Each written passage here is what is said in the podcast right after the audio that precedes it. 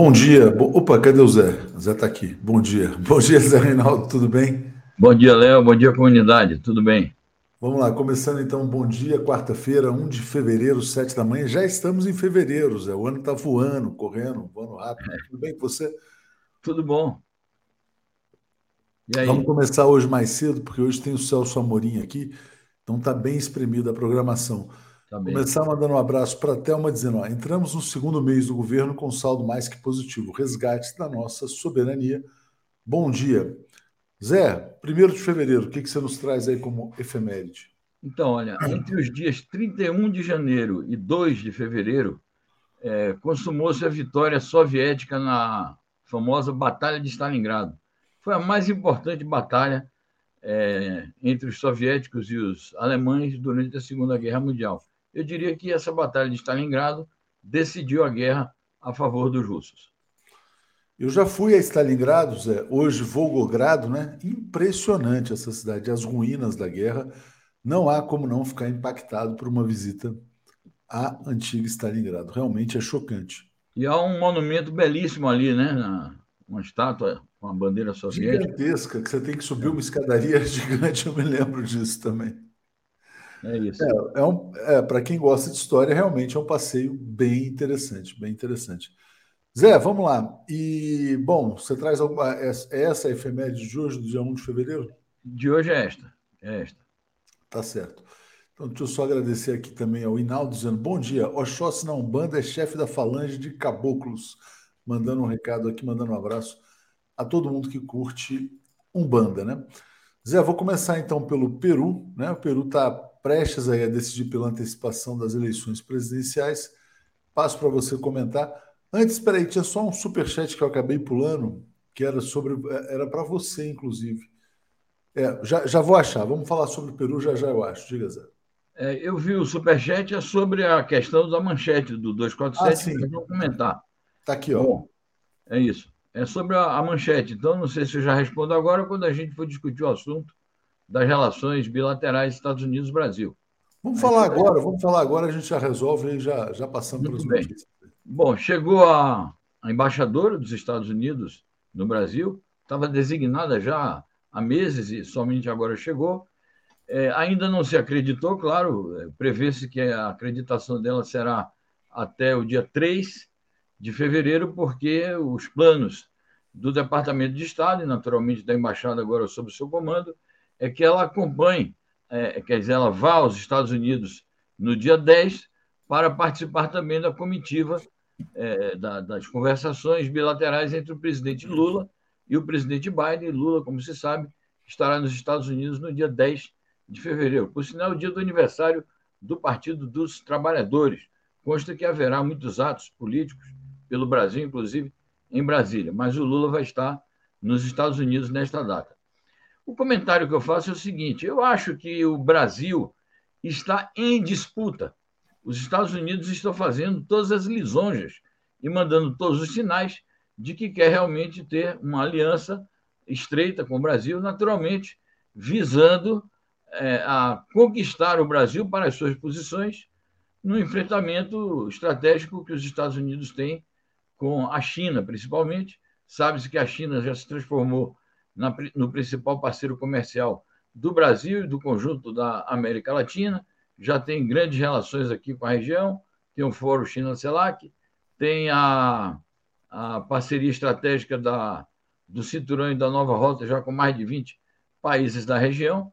Então, os Estados Unidos querem é, se recolocar no continente latino-americano e sabem que, para isso, precisam do apoio do Brasil. Eu acho que o Brasil tem uma política externa hábil, uma política externa profissional e uma política externa que leva em conta os interesses superiores da nação brasileira. E, como tal, é, certamente que o governo do presidente Lula, com a diplomacia profissional que tem, vai, é, digamos, tirar bom proveito da situação. É, é bom para o Brasil normalizar as relações estatais, as relações entre países é, de maneira igual, é, sem nenhum tipo de subordinação aos Estados Unidos e sem admitir qualquer tipo de é, superioridade dos Estados Unidos em relação ao nosso país. então o Brasil saberá é, tirar as consequências de uma relação correta, uma relação normal e que é, liminarmente afaste qualquer possibilidade de interferência estadunidense nos nossos assuntos internos. As relações entre o Brasil e os Estados Unidos já passaram por diferentes fases, é, já foram relações de subordinação. Teve uma época que se dizia o que é bom para os Estados Unidos é bom para o Brasil, anos 50, anos 60. Isso passou. É, teve uma época que se chamava de alinhamento automático, isso também passou. O Bolsonaro tentou é, subordinar o Brasil às políticas de extrema-direita do Donald Trump, isso também passou. Então, nós estamos maduros, capazes de é, desenvolver relações com quaisquer países de maneira igual e salvaguardando, acima de tudo, os interesses nacionais. É, bom, Zé, também olhando a declaração dela, ela está chegando ao Brasil, a embaixadora né, Elizabeth Bailey está vendendo o peixe dela. Né? O Brasil não tem melhor parceiro do que os Estados Unidos. Eu acho que também é uma questão de, da obrigação dela chegar apresentando suas credenciais e se colocar disposta a ter um bom relacionamento com o Brasil. Mas vamos voltar ao Peru, então. Vai sair antecipação da eleição presidencial? Bom, já, já por três vezes a discussão foi adiada no parlamento porque há muitas controvérsias. Interessante é o seguinte: existe um setor é, da direita peruana no parlamento que quer a antecipação das eleições, mas não quer é, a Constituinte. E a esquerda quer, naturalmente, antecipação das eleições, incluindo no projeto de lei a convocação de uma Assembleia Constituinte para revisar a Carta Constitucional ou mesmo elaborar uma nova Carta Constitucional, inclusive mediante é, aprovação popular através de um referendo. Então, esse é um impasse, não há consenso, mas hoje o assunto voltará a, a debate no plenário do Congresso. Espera-se que se encontre uma solução política razoável, viável, capaz de conter a crise que se alastra é, e capaz também de neutralizar ou, ou impedir que o governo prossiga com a sua política repressiva contra os manifestantes que de todas as partes do país chegaram à capital Lima e têm realizado marchas diante do palácio, ali na Praça de São Martim, exigindo a renúncia da presidente nomeada. Vamos então torcer para que a coisa se resolva rapidamente no Peru. Bom, a gente tem falado também sobre Israel, a violência contra, contra os palestinos. Eu vou trazer aqui uma declaração do Mahmoud Abbas, de, é, falou com o Blinken e disse que Israel é responsável por minar a solução de dois estados. Diga, Zé. Importante esse encontro e essa declaração, porque o Anthony Blinken esteve, antes de ir à Cisjordânia encontrar-se na capital Ramallah com o Mahmoud Abbas, que é o presidente da autoridade é, palestina, ele foi a Israel é, e se encontrou com o primeiro-ministro Benjamin Netanyahu, e lá em Israel ele renovou é, a posição estratégica histórica dos Estados Unidos de aliança com o Estado sionista, de apoio político, diplomático e militar a esse Estado e de é, prioridade que os Estados Unidos dão à chamada segurança de Israel. Então, os Estados Unidos têm como pressuposto para reconhecer a independência palestina assegurar, em primeiro lugar, a segurança de Israel, como se a segurança de Israel fosse ameaçada pelos palestinos ou pelo eventual Estado Nacional palestino, que sequer tem armas.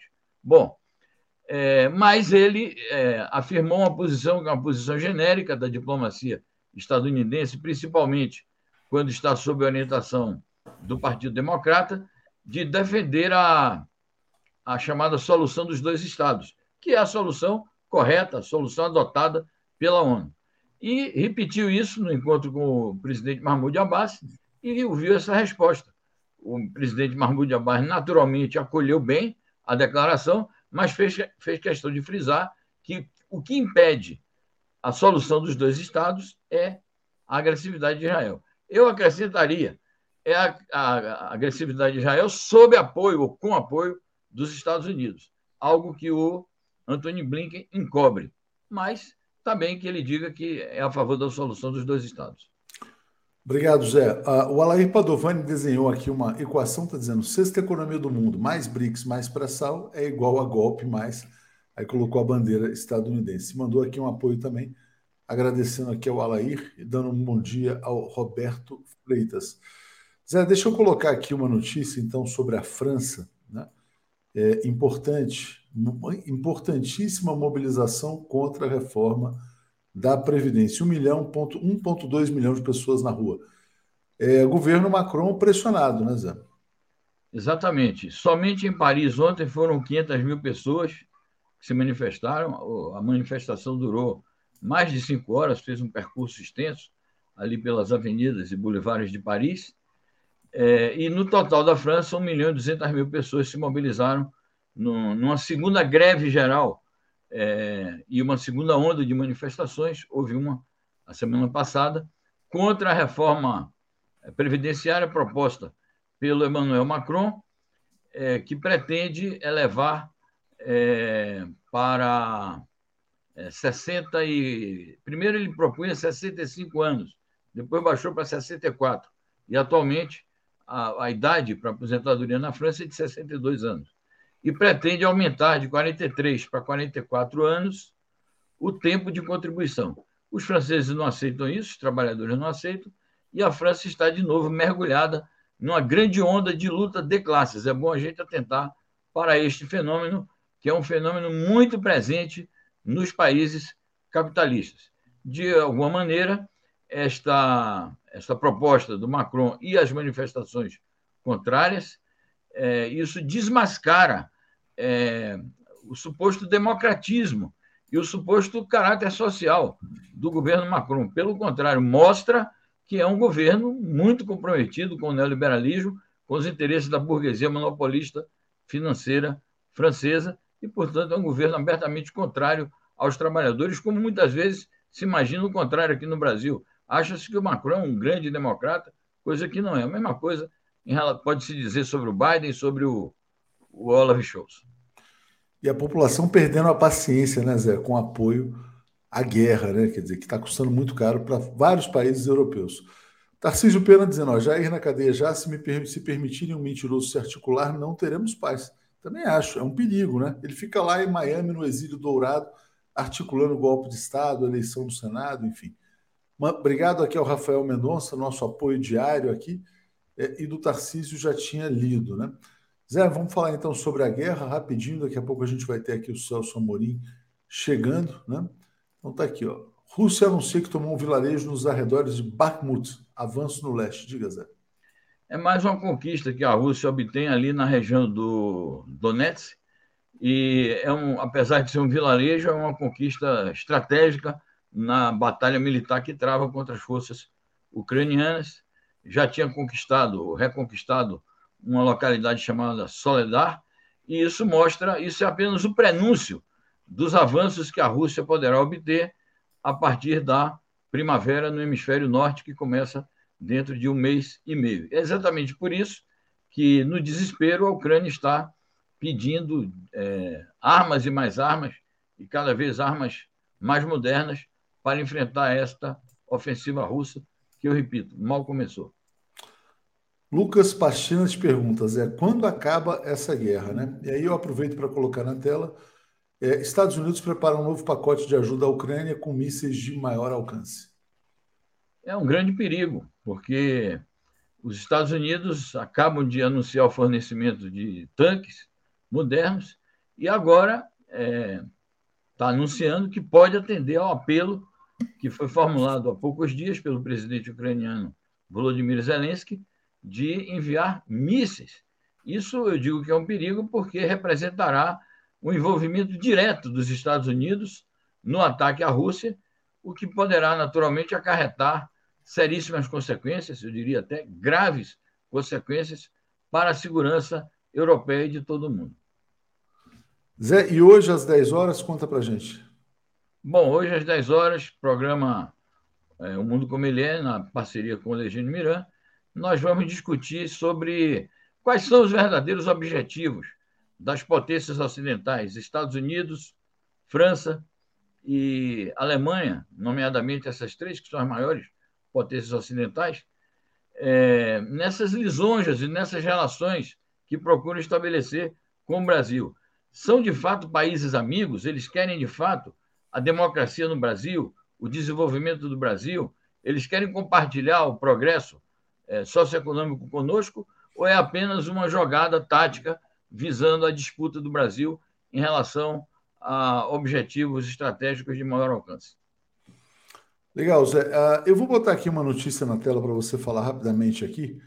É, como é que você vê, por exemplo, essa questão do controle da, do controle do espaço aéreo Yanomami pela Força Aérea e de que maneira isso pode impactar a política externa brasileira? Uh, o combate ao carimbo ilegal, enfim, a imagem do Brasil. Qual a sua avaliação?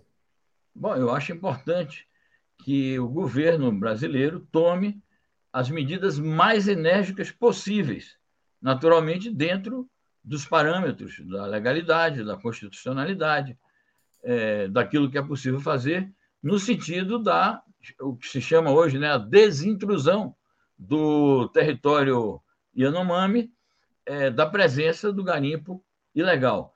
Então, eu acho que, de fato, é preciso conjugar as medidas que são pertinentes, por exemplo, para a FUNAI, as medidas que são pertinentes para é, os demais setores sociais do governo Lula, as que correspondem ao governo é, estadual de Roraima, e acho também o envolvimento das Forças Armadas necessário. Aliás, é, se as Forças Armadas brasileiras, como diz o professor Manuel Domingos, forem instadas ou receberem ordens claras do presidente Lula para se ocuparem é, desta função, elas estarão bastante atarefadas e não, não pensarão, digamos assim, em outros tipos de ações que seriam deletérias para ah, o Estado Democrático de Direito. Então, eu acho boa a iniciativa de controlar o espaço aéreo, afinal, o espaço aéreo brasileiro. Não há por que potência nenhuma estrangeira se incomodar com o fato de que a Força Aérea Brasileira esteja é, controlando esse espaço aéreo.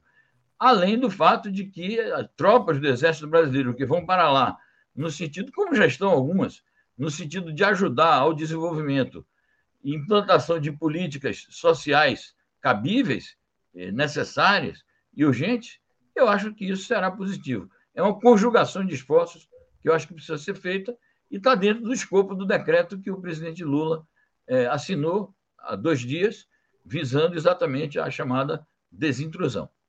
É isso aí. Obrigado, Zé. Hoje o dia está corrido, a gente vai ter entrevista aqui. Te agradeço bastante. Vamos seguir. Valeu. Obrigado. Bom programa aí, boa entrevista. Um abraço. Até às 10. Trazendo então agora o Alex Sonic. Bom dia, Alex, tudo bem? Bom dia, tudo bem? Bom dia, Tuxi. Bom dia a todos.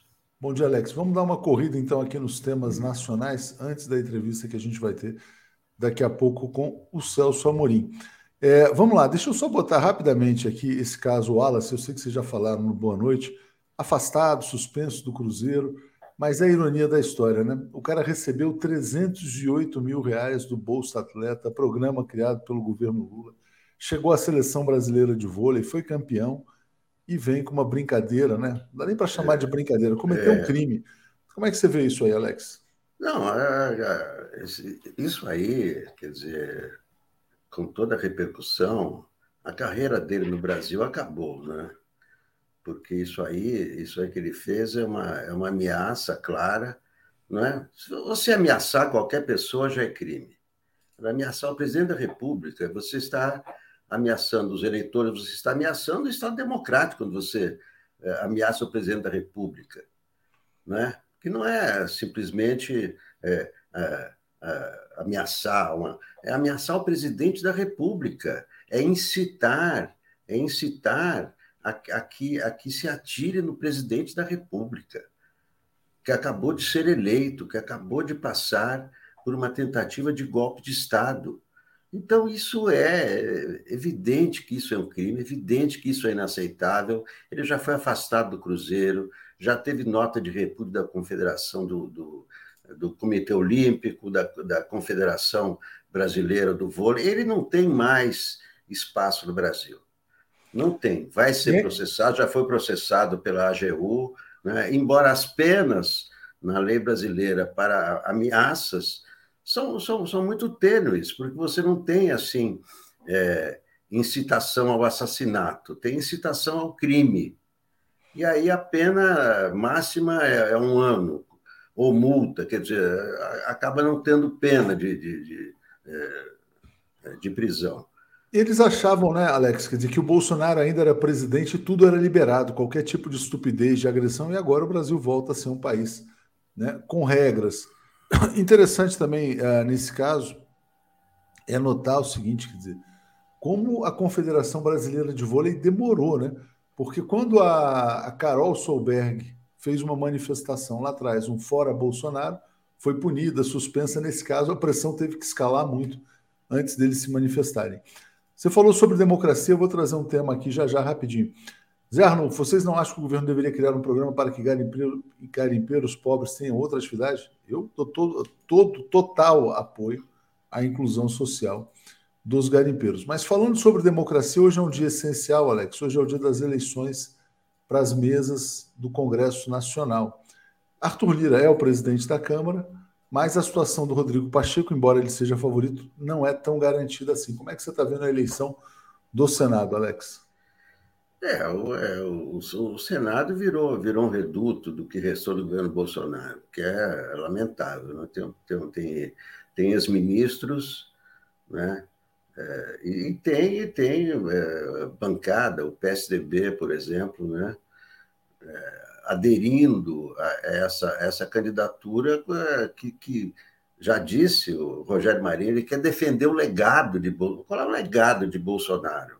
É, é, são as mortes da Covid? É o genocídio Yanomami? Qual é o legado dele? O que, que eu, eu não consigo realmente entender nessa situação que está o país de, de reconstrução, de, de volta ao cenário mundial, ter candidaturas que defendem o legado de Bolsonaro, né? que só destruiu, uh, destruiu o Brasil.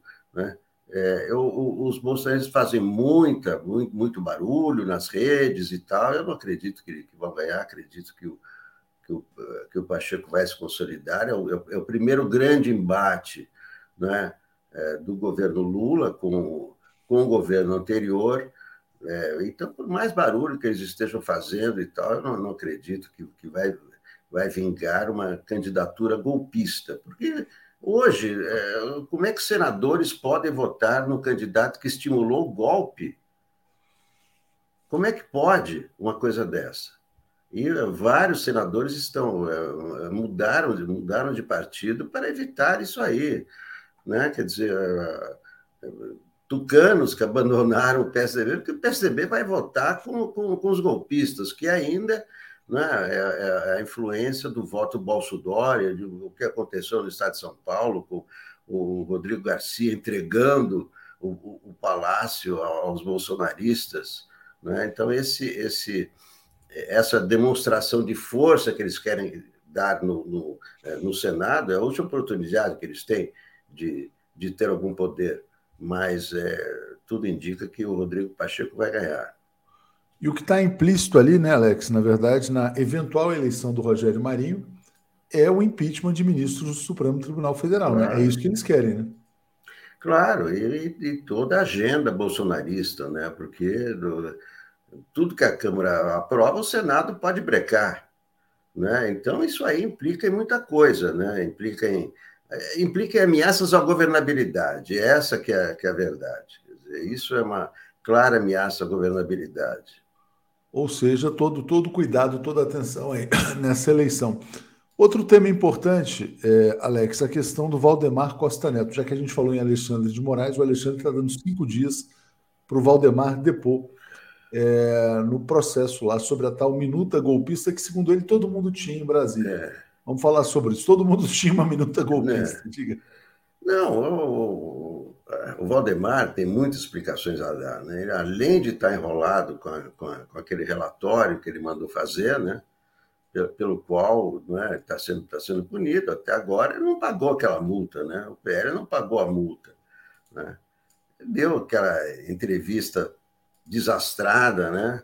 sobre, sobre a minuta, e isso não é uma brincadeira. Né? A, a, a minuta está sendo investigada e ele vai ter que explicar é, e, uma coisa é, é, explicar para a imprensa, outra coisa é explicar para a Polícia Federal, né? é diferente o clima e, é e as perguntas são diferentes também. Né? Então, esse é, é, é mais um motivo para não se votar no, no Rogério Marinho, né? que é do PL, né? cujo presidente é Valdemar Costa Neto, né? e que está envolvido diretamente com, com esse movimento golpista. É realmente mais um motivo para Rodrigo Pacheco permanecer na presidência. E como é que você viu, Alex? PSDB declarando apoio ao Rogério Marinho. O Moro era previsível, o Sérgio Moro previsível, mas o PSDB, o Alessandro Vieira, é, outros, outros parlamentares também, ou seja, ele, tá, ele tem mais força do que ele aparentava, mas diga lá. Não, chocante, é, chocante. Quer dizer, não há, não há dúvida que os bolsonaristas estão. É, é, est bom, é, quem perde a eleição quer voltar ao poder. Né? Então, eles claramente estão ensaiando, quer dizer, é o, né? É o que acontece. Eles querem voltar daqui a quatro anos, eleger prefeitos daqui, é, daqui a dois anos, né? É, essa, essa é a pretensão. É, mas é, a força, eu acho que a força é, do governo nesse início, porque foi, né, foram 30 dias que é, abalaram o país, né? foram 30 dias muito difíceis que o governo conseguiu superar muito bem. Né? Em nenhum momento, em nenhum momento o governo foi teve atitude de, de, é, de covardia, né? É, de tergiversação. O Lula foi firme em todas as ocasiões. No, no dia do golpe, né? ele, ele reagiu imediatamente, reagiu imediatamente na questão do genocídio. Então, é, é um teste para, para, para o governo, mas eu acho que o governo tem força. E está reagindo aqui também, Alex. É, só, é. só mandar um abraço para o Wesley Dourado, está todo, todo dia aqui. Ó. A candidatura é. do Roberto Marinho é uma afronta à democracia. O Roberto Marinho. O Roberto também. É, Alex, e a Joênia Wapichana, que vai assumir a presidência da FUNAI, está anunciando força-tarefa especial para expulsar os garimpeiros. Né? Polícia Federal, Forças Armadas, enfim. Tem um cerco aí, a gente já falou sobre isso ontem, mas só para complementar. Diga lá. Não, isso aí, claro, foi é, ordem, ordem do presidente. Agora, não é fácil. Né? Tem 200 pistas de, de, de, de pouso clandestinas na, na região. Quer dizer, é claro que está começando a operação de, de é, impedir transporte aéreo, transporte fluvial, inclusive circularam aí. É, é incrível como a desinformação circula, né?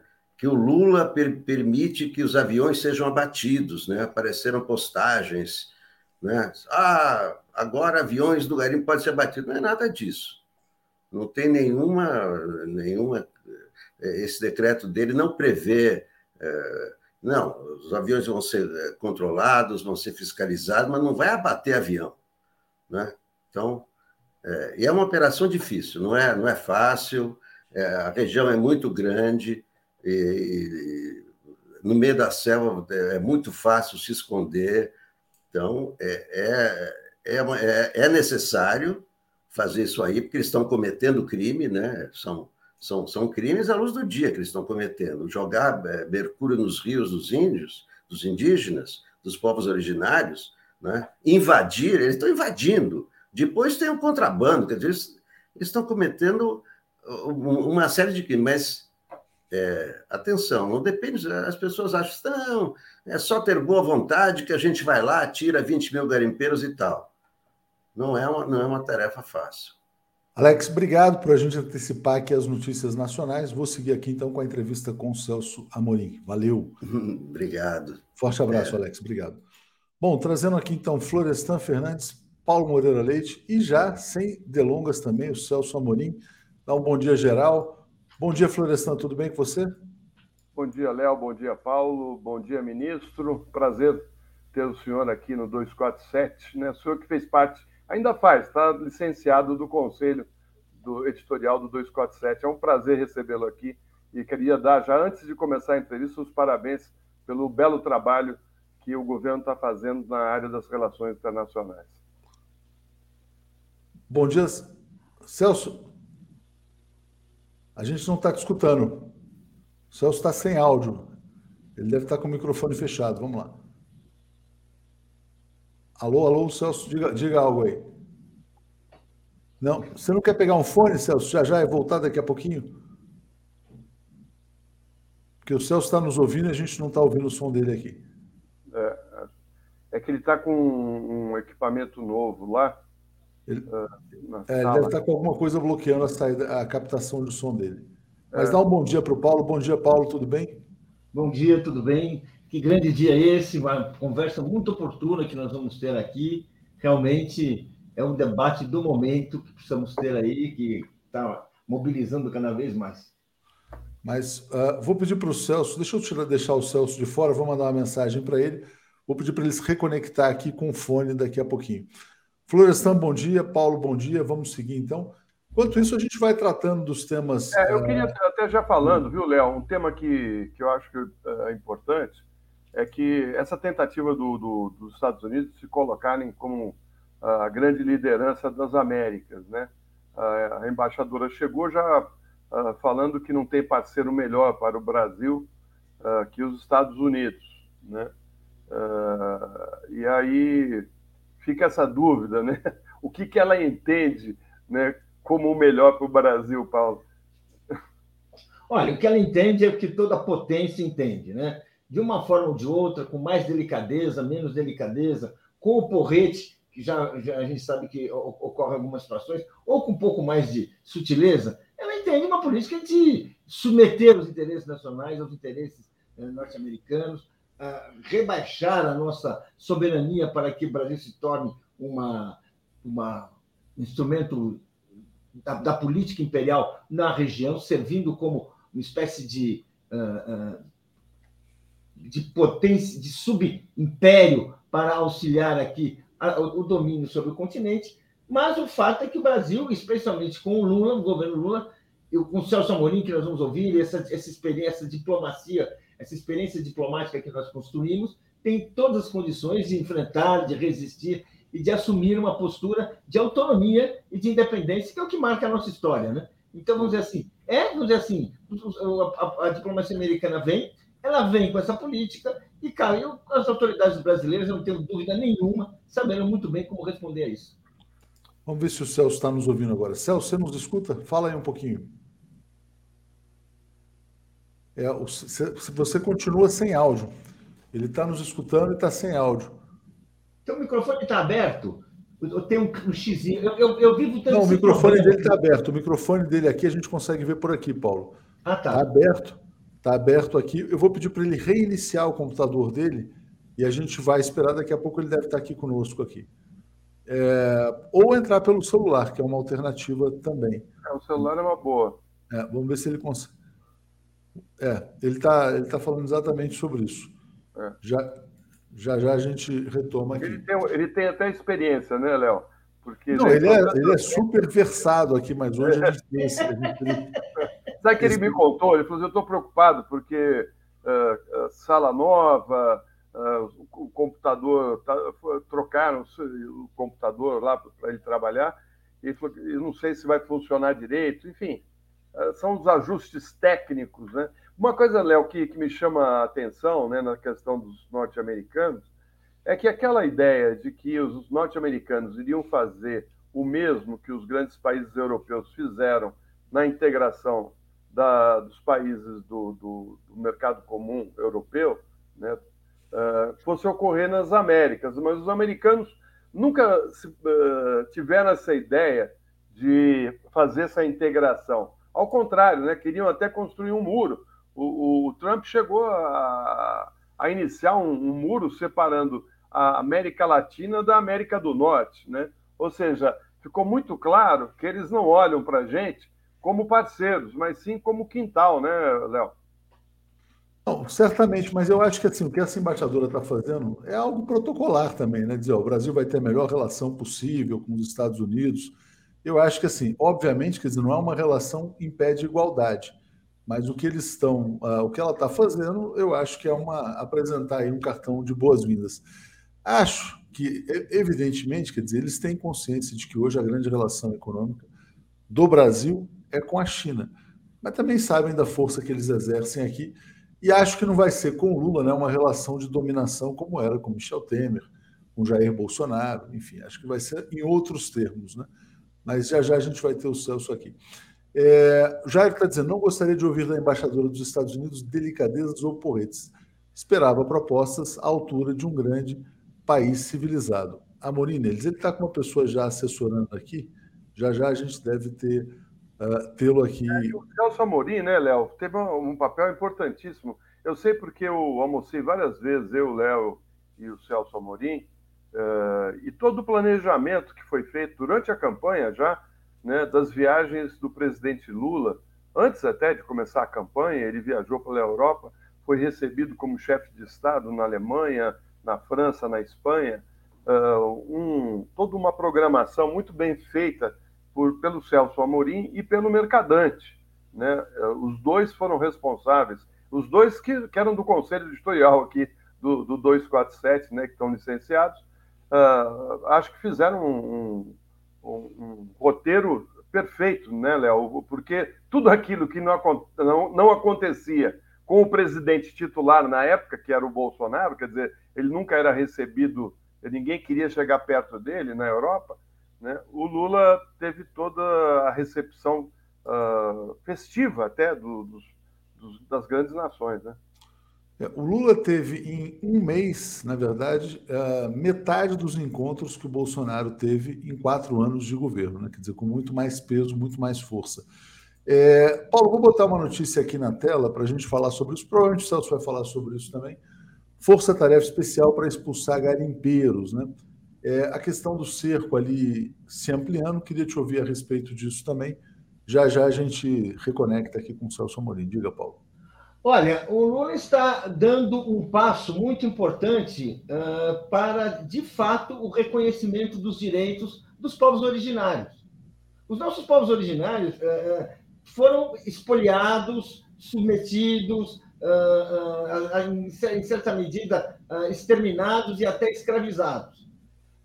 temos uma história muito triste, muito difícil. Não é? E o Lula, o governo do PT, está realmente abraçando essa, essa identidade, integrando essa, essa, essa, esse contingente de brasileiros. Isso começa por garantir a sua sobrevivência. Ou seja, a expulsão dos garimpeiros, que estão, estão assim como são ponta de lança de grandes mineradoras, que querem espoliar as riquezas do subsolo. Uma coisa que lembra, né? Lembra lá, lembra Ouro Preto? Alguém se esqueceu de Ouro Preto? Lembra aquela coisa do tempo do Tiradentes, antes daquilo, o colonialismo, a, a, as minas de ouro, de prata e tudo isso? Bem, então, então é, é a mesma relação em outros tempos. E que agora eles, eles utilizam isso invadindo eh, eh, eh, as terras indígenas e desrespeitando qualquer a legislação nacional, a soberania nacional, fazendo esse serviço para as grandes mineradoras do mundo. Ao tomar essa iniciativa, o Lula ele realmente ele concilia a nação, a, a nação com a sua história, com, a, com os brasileiros com os brasileiros. Isso é um passo assim muito importante e que certamente vai ter consequências eh, eh, eh, de fortalecer a visão nacional, a consciência nacional de todos os brasileiros. Certamente. Florestan, você, como é que você está vendo essa questão do cerco ao garimpo ilegal?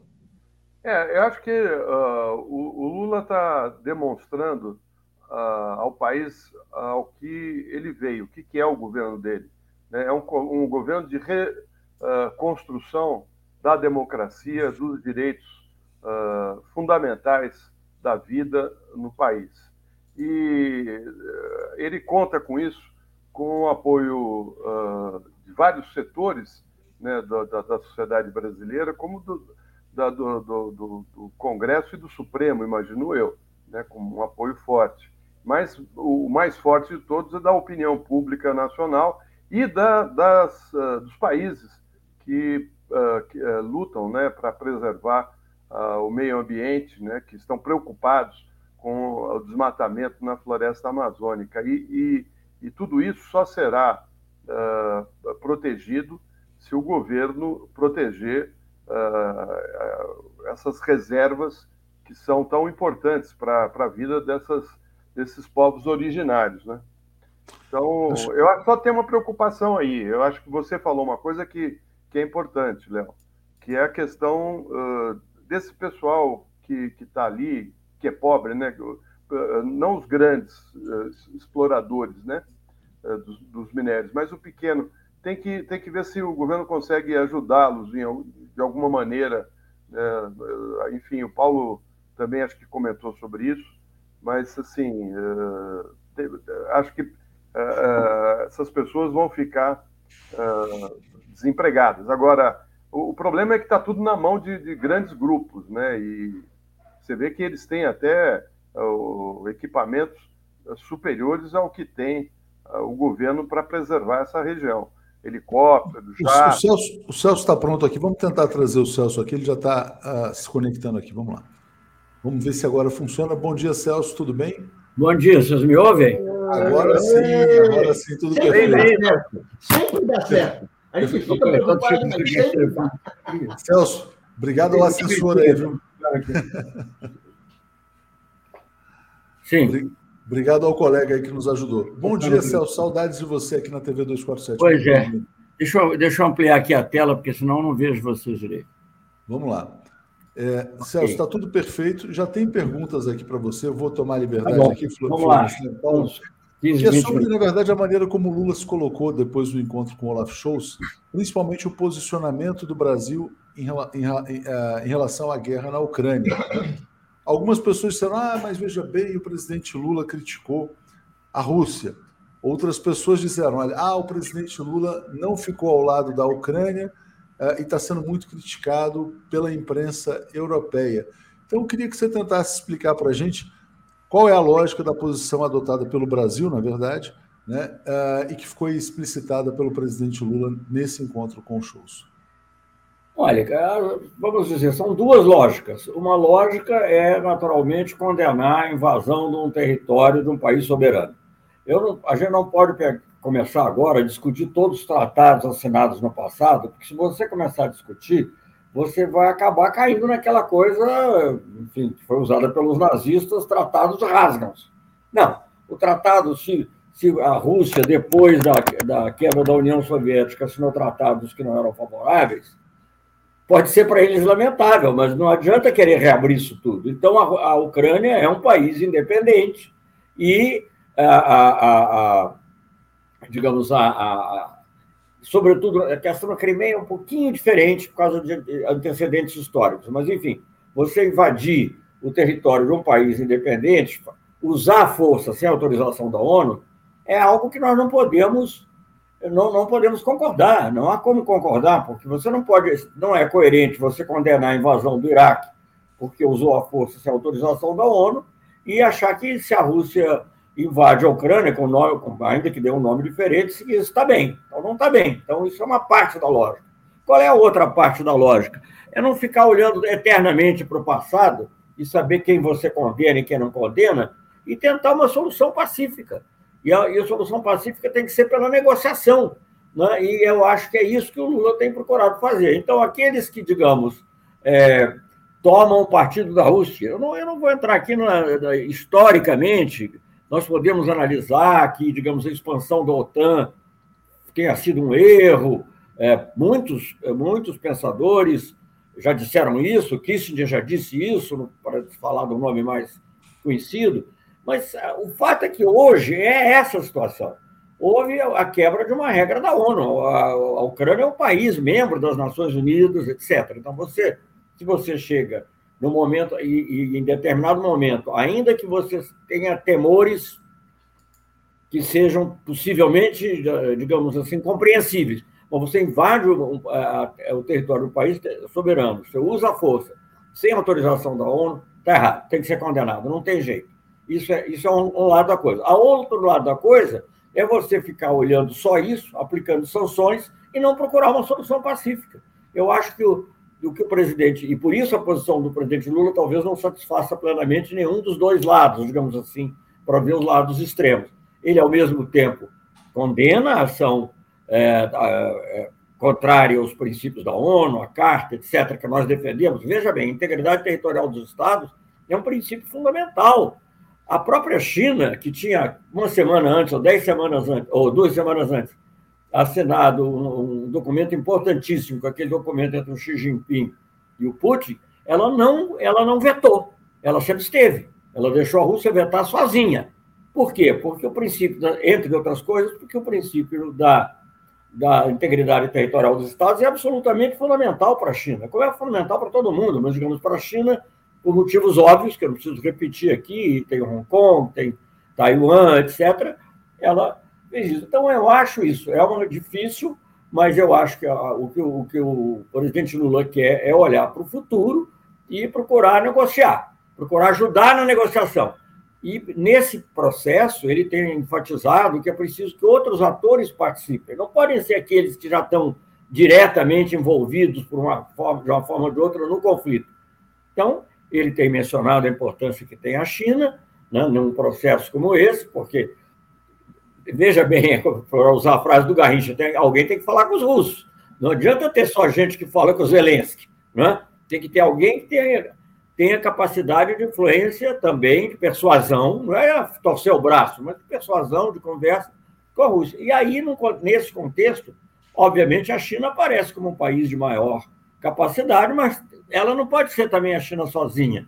Né? Então, eu acho que aí é que poderiam entrar países como o Brasil, como a Turquia, como, enfim, países que, ou pelo seu tamanho, a Índia, ou pelo seu tamanho, ou por sua importância estratégica, né, possam também ter uma influência positiva. É preciso jogar ar novo, ar fresco nessa situação. Enquanto ficar só Estados Unidos e União Europeia de um lado e, e, e Rússia do outro, né, ainda que, digamos, a, que a Rússia possa, é, que muitos países, digamos, não tenham aplicado sanções, como o Brasil também não, não aplicou, mas é, é difícil, não vai resolver. Então, você vai, eu acho que essa é a posição e essa uh, é a, a, explicação do porquê que a posição pode não satisfazer aos que defendem mais ardorosamente um lado ou outro. Muito bom, está muito claro, Celso. Uh, Florestan, vamos seguir aqui então. Vamos lá, por favor. Ministro, uh, a nova embaixadora dos Estados Unidos diz que não existe país melhor para o Brasil do que a relação com os Estados Unidos. Não tem país melhor do que os Estados Unidos para o Brasil. Eu queria saber o, como é que o senhor entende essa frase e o que, que seria bom para o Brasil, mas mais do que o Brasil, para a América do Sul, uh, é, uh, a relação com os Estados Unidos. O que, que os Estados Unidos poderiam fazer que uh, justificasse, inclusive, essa frase dela? Porque eu lembrava agora há pouco que o Donald Trump fez um muro tentando separar as Américas, né? América Latina da América do Norte. Então, o que, que o governo americano, o, do Biden, uh, de, deveria fazer? Olha, eu acho que os Estados Unidos são um parceiro importante, isso é indiscutível. Eles não são mais como foram no passado. É, sempre rivalizou um pouco a União Europeia, mas, digamos, como país individual, não são mais o nosso maior parceiro comercial, né, econômico, talvez ainda pelo estoque de investimento, não pelo fluxo, mas Evidentemente, os Estados Unidos têm uma grande influência na região, e que é uma influência não só econômica, influência cultural e muitos outros aspectos. Há muitas questões, por exemplo, que nós, com as quais nós lidamos hoje, cuja origem política com força ocorreu nos Estados Unidos. Né? A questão da igualdade dos negros, não estou dizendo que ela seja praticada, mas ela surgiu lá de maneira muito forte. Né? O, a das mulheres. Eu me lembro de ter conversas com a secretária, uma das secretárias de Estado, não sei se foi na época da Condoleezza Rice ou, ou já da Hillary Clinton, de dizer: olha, há muito tempo que não tem um homem branco como secretário de Estado dos Estados Unidos. Ou era mulher, ou negro, ou mulher negra. Então, isso é uma questão importante, que influencia positivamente, inclusive, a região, em termos de valores. E tem muitas dificuldades é, de implementar, nós sabemos disso, como nós também temos. Então, quer dizer, o, o, os Estados Unidos são um parceiro importante, indiscutivelmente. É, e para nós, por exemplo, nesse momento dramático que nós vivemos agora há pouco, eu acho que o, o apoio dos Estados Unidos, não é apoio a um candidato, mas o apoio a, a, a, a eleições, é, a, respeitar as urnas, foi muito importante. Muito importante até pelo impacto que isso tem no meio militar aqui no Brasil, pelo impacto que isso tem na elite econômica brasileira, pelo impacto que isso tem na grande mídia brasileira. É? Vamos lembrar que, é claro que foi por fatores totalmente é, distorcidos, digamos assim, mas a nossa vitória eleitoral, a vitória eleitoral do presidente Lula, foi por uma margem muito estreita, muito estreita. E eu acho que, em grande parte, digamos, é, o apoio não só dos Estados Unidos, da comunidade internacional, Mas se você vai pensar na grande mídia, se você vai pensar numa parte importante da elite brasileira, que influencia também, e que, por sua vez, influencia, inclusive, até o comportamento das Forças Armadas, essa, é, é uma, é, essa influência norte-americana é indiscutível. Se é boa ou é má é outra questão, mas nesse momento que nós estamos vivendo, isso é importante. O fato do, do de ter havido mais de uma ligação, porque o presidente Biden ligou primeiro para cumprimentar, depois ligou para combinar uma viagem. Ontem a Casa Branca já soltou a nota dizendo que haverá essa visita do dia 10, do, que Biden será, do, presidente Lula será recebido pelo presidente Biden no dia 10. Eu acho que isso é muito importante para consolidar o nosso processo nesse momento. Não é que a gente dependa disso ou que deva depender disso, mas a realidade é essa. Né? Isso conta, como contou o telefonema do Macron. Veja bem, o, o presidente Lula tem uma política plural. Ele já falou com Putin, é, é, há uma viagem programada, eu não sei ainda exatamente que, que data será, mas em princípio deve ser final de março início de abril, é, para a China. Ele já falou, com, a, a, conversa com Macron no telefone outro dia, eu tenho muitos anos de viver essas coisas, eu nunca vi uma conversa tão longa ao telefone, até de vez em quando caía, mas eu pensei, bom, agora eles vão parar. Não, continuava, era uma conversa que durou uma hora e meia, né, que era quase que uma reunião presencial em termos de conteúdo. Agora veio, veio o, o, o, o chanceler federal da Alemanha, né, que é o primeiro-ministro, enfim. Então, eu acho que nós temos uma política que é plural, que nos permite falar com todos os atores, e é essa política que tem que ser mantida e é que o presidente Lula vai seguir. O presidente Lula é um homem autenticamente interessado na paz. E o Brasil é o país que, por interesse próprio, também quer a paz. Então, é uma combinação que tem que ser levada adiante. Obrigado, Celso. Vou passar para o Paulo para a gente ser bem enxuto aqui. Vamos lá. Corre lá, Paulo, por favor.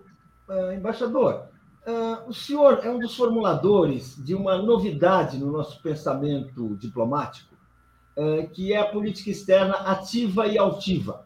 Inclusive, isso é título de um livro do senhor. Isso, isso, eu queria. Isso, isso, isso explica muito da nossa postura, que nem é submissa, portanto, altiva, e é ativo, ou seja, a gente trabalha para construir uma relação internacional melhor, mais produtiva, do interesse do Brasil. Eu queria que o senhor falasse como é que, como é que a gente, é, como é que o senhor enxerga isso hoje? Quando esse mundo está bastante diferente, temos assim, cheio de, de, de, mudanças bruscas e alterações, por exemplo, essa guerra, tivemos depois, uh, uh, uma década, duas décadas atrás, teve aquele episódio daquelas negociações. Sobre política nuclear. Ou seja, eu queria que o senhor falasse um pouco dessa delicadeza e, ao mesmo tempo, dessa firmeza que é preciso manter para fazer uma política coerente, que é o, esforço que a gente está fazendo, que o governo brasileiro está fazendo. Ô, Paulo, deixa eu te dizer, essa expressão foi usada inicialmente para definir a política que nós iríamos desenvolver no primeiro governo Lula. É, e ela continua válida, na minha opinião.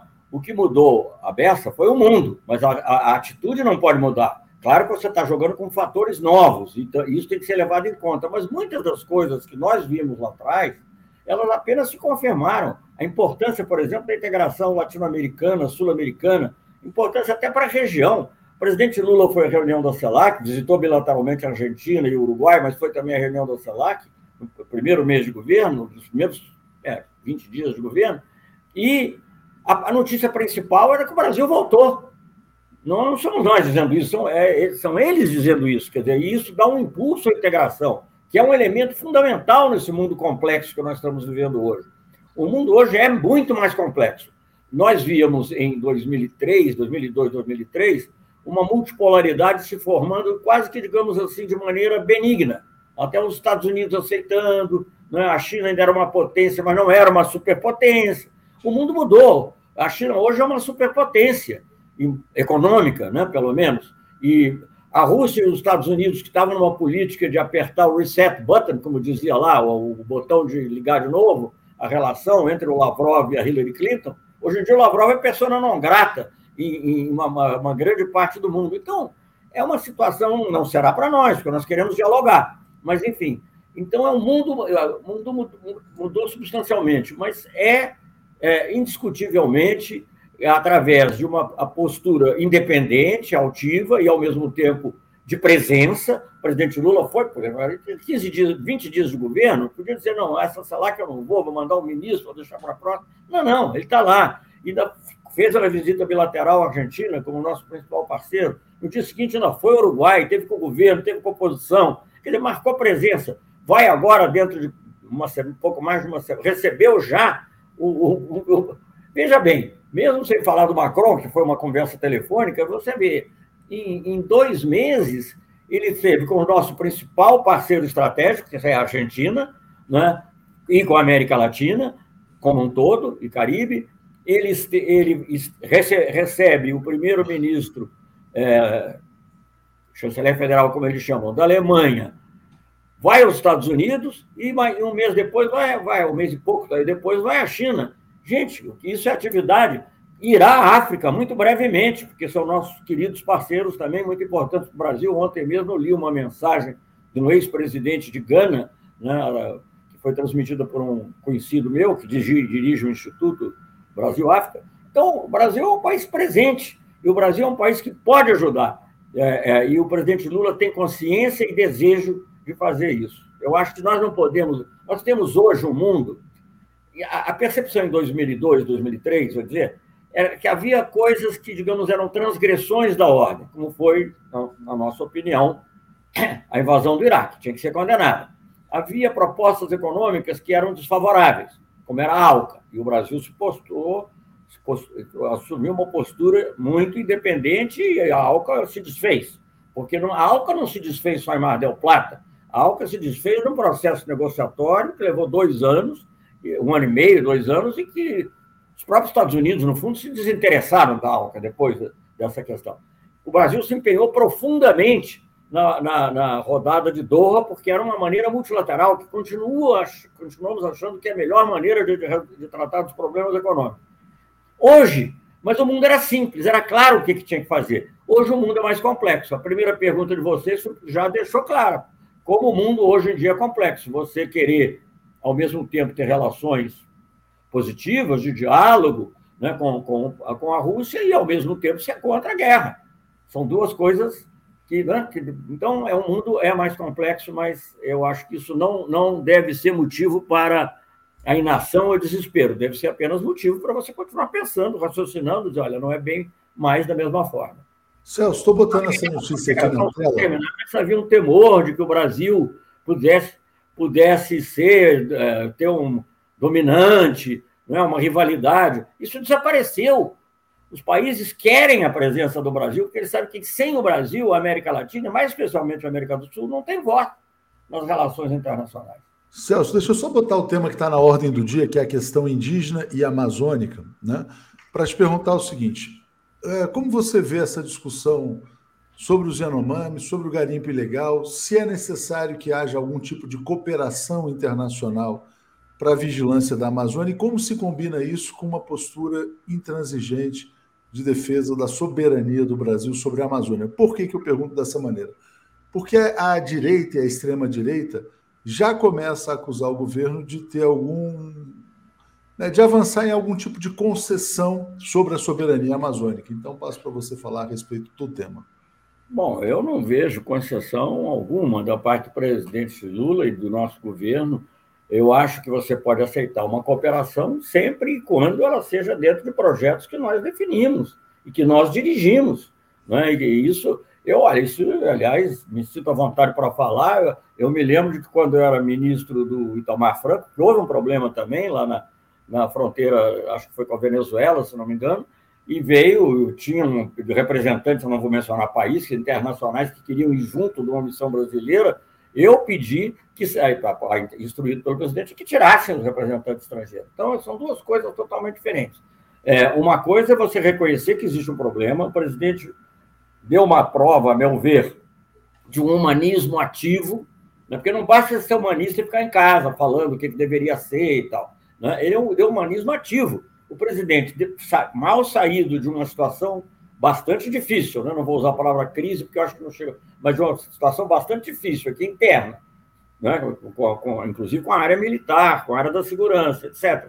Mal saído disso, e às vésperas de uma viagem ao exterior, quando ele foi à Argentina, ele vai para Roraima para ver de perto a situação e toma as providências que tem que tomar. Eu, obviamente, não sou a pessoa perita para descrever essas, essa, ou mais indicada para descrever essas providências, mas me parece que está caminhando muito na direção certa de retirar os garimpeiros, de garantir a integridade da, e a saúde da, da população, enfim, fazer isso tudo. Olha, se alguém quer cooperar, tudo bem, mas vai cooperar nos nossos termos. Ninguém vai dizer. Então, eu não vejo contradição nisso. Cooperação internacional não é renúncia à soberania. Da mesma maneira que soberania não é direito de torturar, de matar, de praticar genocídio, etc.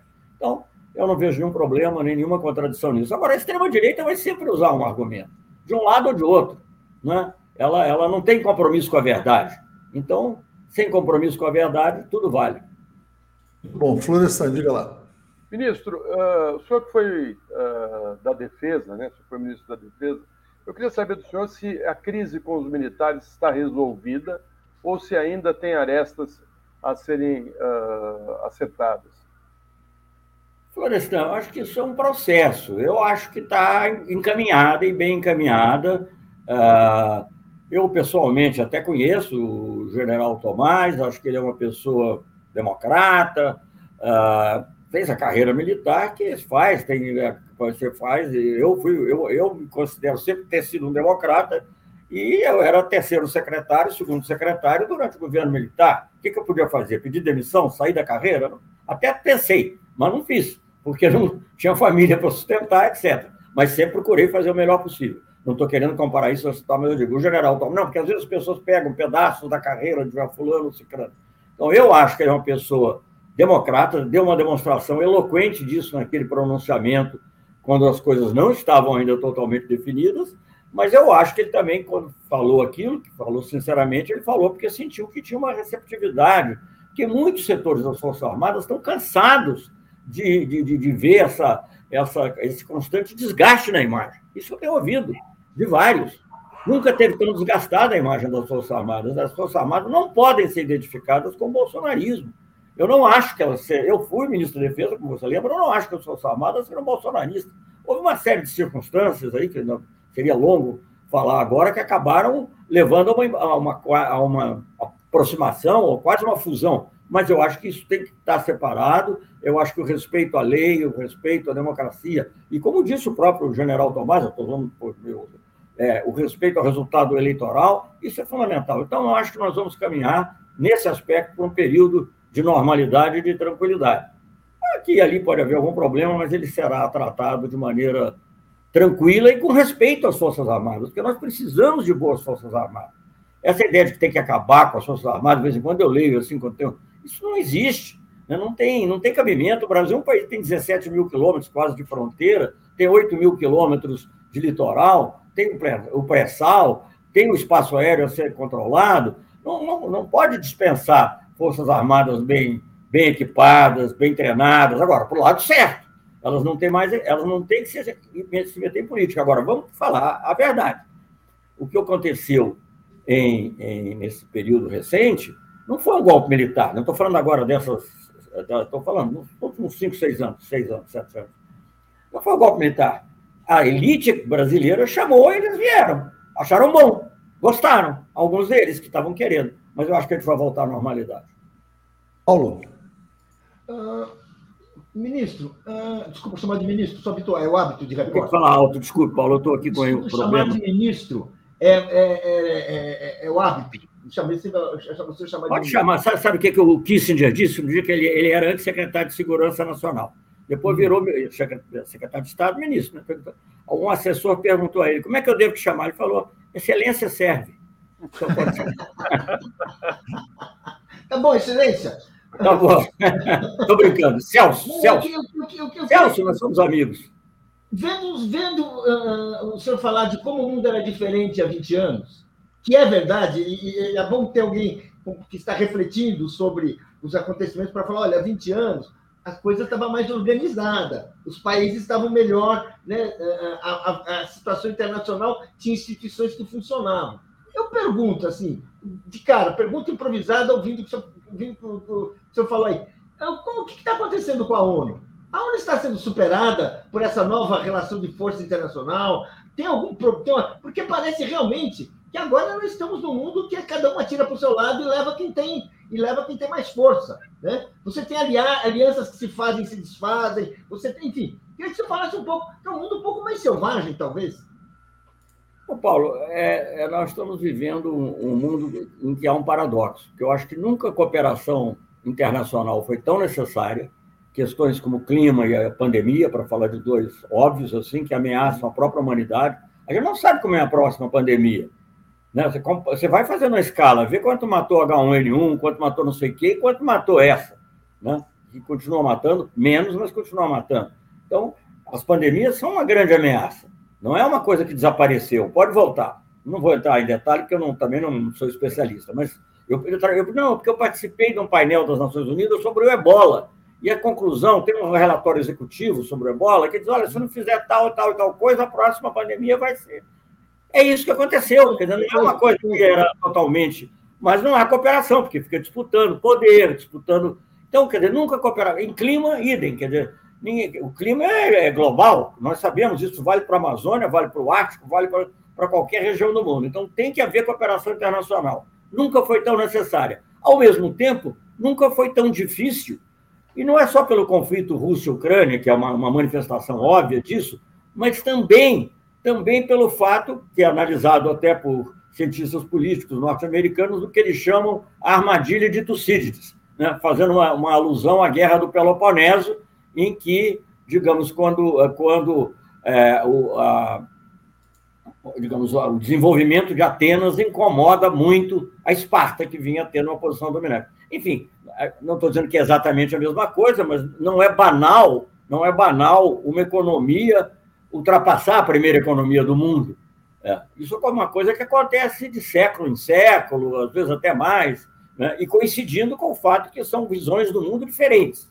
Né? Porque quando os Estados Unidos ultrapassou a Inglaterra, era meio parecido, então não era tão conflituoso. Embora, um pouco antes, quando a Alemanha disputou com a França e com a Inglaterra a hegemonia na Europa, havia sim algo parecido naquele mundo europeu. Então, nós estamos tendo hoje uma, uma situação que é, é, é, é ao mesmo tempo, coloca a, a, a cooperação internacional como um, uma, uma, necessidade absoluta e uma dificuldade grande por esses fatores que eu estou mencionando. Estou mencionando só dois, haverá outros. Né? Então, eu acho, no caso lá da Rússia, Ucrânia, etc., tem raízes históricas complexas também, que não é o caso da gente analisar aqui. Mas, enfim, então eu acho que isso aí é, é, é mais complicado. A gente tem que exige, digamos, uma análise fina e, a, e, exige que, digamos, que a gente não tenha simplificações. Não é dizer, eu estou todo lado da Rússia, eu estou do lado dos Estados Unidos, eu estou do lado da Ucrânia. Não é isso. A gente tem que ver qual é a, quais são as, quais são as, a, a, o que, que pode contribuir para a paz, o que, que pode contribuir para a cooperação. Vamos trabalhar, por exemplo, para a cooperação entre Estados Unidos, China e outros na matéria de clima. Será que essa cooperação depois não tem uma contaminação positiva em outras áreas e não ajuda até a resolver outros problemas? É complicado, mas você tem que aceitar, é, aceitar essa complexidade e tratar de, de conduzir da maneira que a gente conduzia, com talvez até mais atividade, mas levando em conta as diferenças. Não é mudar de posição, mas o que é mais complexo é, por exemplo, só dar um exemplo, quando houve a guerra do Iraque, não é só no voto, né? porque isso, os votos foram no Conselho de Segurança, o Brasil na época não era membro, mas só dizendo Brasil, Alemanha e França foram, e Rússia e a China foram contra a guerra do Iraque. Hoje, na guerra da Ucrânia, e contra, contra a posição dos Estados Unidos, não é que iam entrar em guerra com os Estados Unidos, mas contra a posição dos Estados Unidos. Agora, é bem diferente a situação. Então, nós temos que levar, nós não podemos ignorar essas coisas, mas temos que sim continuar trabalhando Nossa. aí. Por exemplo, a relação com a Europa, só para terminar um pouco, é, eu acho que ela é fundamental para a América Latina para você ter um mundo multipolar a manifestação mais imediata dessa relação com a Europa é o acordo Mercosul-União Europeia. O presidente Lula tem dito que é preciso agir rapidamente nisso. Ao mesmo tempo, precisamos de ajustes. Como é que conciliamos os ajustes com a rapidez? É um desafio. É, Celso, obrigado. Deixa eu só pegar esse ponto, esse gancho da pergunta do André, porque o Marcelo Auler vai entrar e vai te formular uma pergunta. Você já passou pelo tema da democracia, mas o André traz essa pergunta muito interessante se não seria necessária uma ação conjunta transnacional contra as extremas direitas. Um dos temas do encontro Lula-Biden é a democracia. Marcelo está aqui, bem-vindo. Marcelo, passo para você formular a pergunta, então, para o embaixador. Diga. Bom dia, ministro, ou excelência, como você prefere. O Celso. Eu não, prefiro, não. Eu disse que eu disse de disse. Eu quero, você pode me chamar de Celso. Tá certo. Celso, bom, tá dia bom. Toda, bom dia a toda a comunidade. Seguinte, eu estou aqui em Brasília, já fico pedido para a gente tomar um café junto. Eu estou tentando levantar a história do dia 8, os bastidores do dia 8. Agora, eu acho que teve um papel fundamental na história e na virada de página, no evitar o golpe que quiseram dar, a participação internacional que vem desde lá da eleição. Como é que se deu esta articulação internacional a favor da democracia? Bom, Marcelo, é, isso é matéria para os historiadores, porque é uma parte, eu acho que foi colocado antes, você próprio colocou que a luta contra a extrema-direita internacional é algo fundamental. E é certamente algo que está presente, por exemplo, na, na ideia, na, na, eu diria quase que, eu não, não, não diria insistência, porque é recebida de bom grado, mas no interesse grande norte-americano de que o Brasil de que o presidente brasileiro, o presidente Lula, vá lá. Eu acho que isso tem a ver com essa defesa da democracia. Eu acho, eu disse, e eu acho que não estava exagerando, que no, o, o, futuro da democracia estava em jogo no Brasil. Em futuro não só para o Brasil, em futuro em grande parte. É paradoxal, mas é, é pela primeira vez uma eleição no Brasil pode influir, poderia influir, nos Estados Unidos. Porque, digamos, o, o, uma vitória do bolsonarismo aqui significaria um reforço internacional do trumpismo e, do pior lado do trumpismo, que é, digamos, esse lado do Steve Bannon, etc. E. Então, isso é uma coisa internacional. Nós vemos o, o Vox na Espanha, vemos lá o Alternative für Deutschland na Alemanha, e, e, e eles estão combinados. Gente, até hoje ninguém me explicou, vocês que estudam isso profundamente, eu não, eu não me impressiono muito como que o Bolsonaro passou de 12% para 40%. Porque eu acho que isso aí, todo mundo que naquela época era de direita, conservador, etc., foi para lá. Agora, o que me espanta é como ele passou de zero, que era praticamente zero, para 12%, 15%. A primeira vez, isso eu não sei. Tem que ter, alguém identificou nele potencial para, digamos, para mobilizar uma massa insatisfeita, mas que era, era uma massa insatisfeita, mas que ao mesmo tempo também não aceitava as reformas progressistas. Esse é um fenômeno que existiu na Alemanha nos anos 20, 30, né? existiu na Europa. Então, eu acho que a gente tem que estudar isso muito a fundo. E internacional. E esse não é um problema nacional, porque, é, primeiro, que as ideias não têm fronteiras. Elas podem nascer num lugar, mas elas se espalham. E as anti-ideias, que nesse caso se mereceriam esse nome, estão um pouco. Então, eu acho que, digamos, entender esses fenômenos e trabalhar dentro da democracia, sem repressões desnecessárias, mas com energia que pode ser necessária, é uma coisa muito importante. O, não sou eu que estou falando, o mundo inteiro comparou, naturalmente, o que aconteceu aqui no 8 de janeiro com, com, com o 6 de janeiro da, do, do, do Capitólio. Não é idêntico, não são idênticos os objetivos, mas há muita semelhança. Então, é, e a maneira também, a, o tipo de liderança exercido nos Estados Unidos pela direita e o tipo de liderança exercido no Brasil. Então, eu acho que esse é um fenômeno também global e tem que estar na agenda. O primeiro item da agenda, eu não sei, agenda propriamente, não, foi, não, não, não é um encontro que tem uma agenda rígida, mas quando na própria nota da Casa Branca, a primeira coisa que fala é democracia. Celso, eu vou levar os comentários aqui, a gente está estourando o tempo, vou passar para cada um fazer uma palavrinha final antes de você fechar. Zé Carlos pergunta: os garimpeiros serão retirados ou presos? Clides dizendo tema indígena não é para militares. Luiz Henrique, enquanto se negocia, muitos morrem. A parte mais difícil da guerra é a escolha do lado que se luta. É soberano ficar em cima do muro? A paz é uma, uma utopia. Manda abraços lá de Porto Alegre. O preso, uh, o Pedro, desculpa. É, Celso, a proclamação de repúblicas Donetsk e Lugansk não é soberana à luz do pleito popular? Kiev pode atacar seu próprio povo? Urias, a ONU é ocidentalista, né? Essa é a realidade. Léo Costa, sobre a submissão do Brasil aos Estados Unidos nos anos 70, diziam que Brasil era uma sigla. Bravos rapazes americanos silenciosamente irão levando. Urias, Amorim, por que Lula mudou de posição sobre a invasão da Rússia em território ucraniano? O Felipe está dizendo. Uh, Léo, ah, era um outro tema, mas eu não tinha lido ainda, já vou passar aqui rapidamente. A lei do abate de aeronaves é de Fernando Henrique permite, esgotados os meios, todos os meios, que a aeronave seja classificada como hostil. E um último aqui dizendo o seguinte: é, como o Brasil vê a repercussão negativa da fala do Lula sobre a guerra Ucrânia-Rússia, né? mas o Celso já falou sobre esse tema. Então, passo para o Florestan, Paulo, Marcelo darem uma palavrinha final antes da gente passar para você encerrar. Diga, Florestan. Você está fechado. Queria agradecer mais uma vez a presença do, do Celso aqui. E foi muito bom para a nossa comunidade saber um pouco a respeito do, do, das relações do Brasil com o mundo.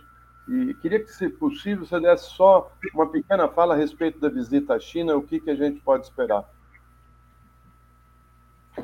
Bom, bom, bom, primeiro, a China é o nosso principal parceiro comercial, né? nós exportamos é, para a China, acho que três vezes o que nós exportamos para os Estados Unidos, e, enfim, é, é, é um importantíssimo parceiro comercial para toda a América do Sul, eu diria. Isso também é importante, porque isso, de alguma maneira, pode ter um impacto na própria integridade do Mercosul. Nós conversamos com o presidente uruguaio sobre isso, vamos, estamos vendo se encontramos um caminho, mas também, digamos, a China é absolutamente fundamental hoje em dia para a paz, para algo que o presidente Lula sempre tem falado, que é a reforma da governança global, que tem vários aspectos. Né? Sempre há uma, há uma queixa contra a falta de autoridade das instituições internacionais, mas para ter autoridade tem que ter representatividade, legitimidade. Então, é preciso compreender isso também na organização, inclusive do Conselho de Segurança da ONU. Então, aí, não é o único, o único aspecto, há, muitos, há vários outros, mas é fundamental. É, enfim, então é isso. E são dois países com uma grande capacidade de parceria. Eu não sei se até hoje, mas durante muito tempo, o nosso acordo é, espacial com a China era o acordo de ciência e tecnologia mais amplo que nós tínhamos, mais importante que nós tínhamos. E pode haver outros. Nessa economia, né, na busca da sustentabilidade, da economia verde, eu acho que a China tem imenso potencial, enfrenta um enorme desafio, é, diferente no, na, na, na, do nosso, digamos, em como ele se manifesta, mas é um desafio que todos temos, de passar por uma economia verde e, e, e, e com, com zero de emissão de carbono. Então, é isso que nós temos que buscar. Mas haveria muitas outras coisas. Eu mencionei com relação também ao próprio papel na paz internacional. Acho que nós não ignoramos isso. Paulo e Marcelo, para a gente fechar aqui. Diga lá, Paulo. Olha, eu vou fazer que nem o Florestan, em vez de fazer um comentário, eu vou fazer uma nova pergunta. Eu queria que o senhor falasse é, o seguinte: como é que a gente pode projetar as relações do governo Lula com, com os Estados Unidos? Eu lembro que a nossa última experiência, que foi com o presidente Dilma, tivemos inclusive aquele uh, espionagem, uh, grampos telefônicos, uma situação assim, um golpe de Estado aqui. Como é que a gente prevê, como é que a gente enxerga a política norte-americana com esse governo?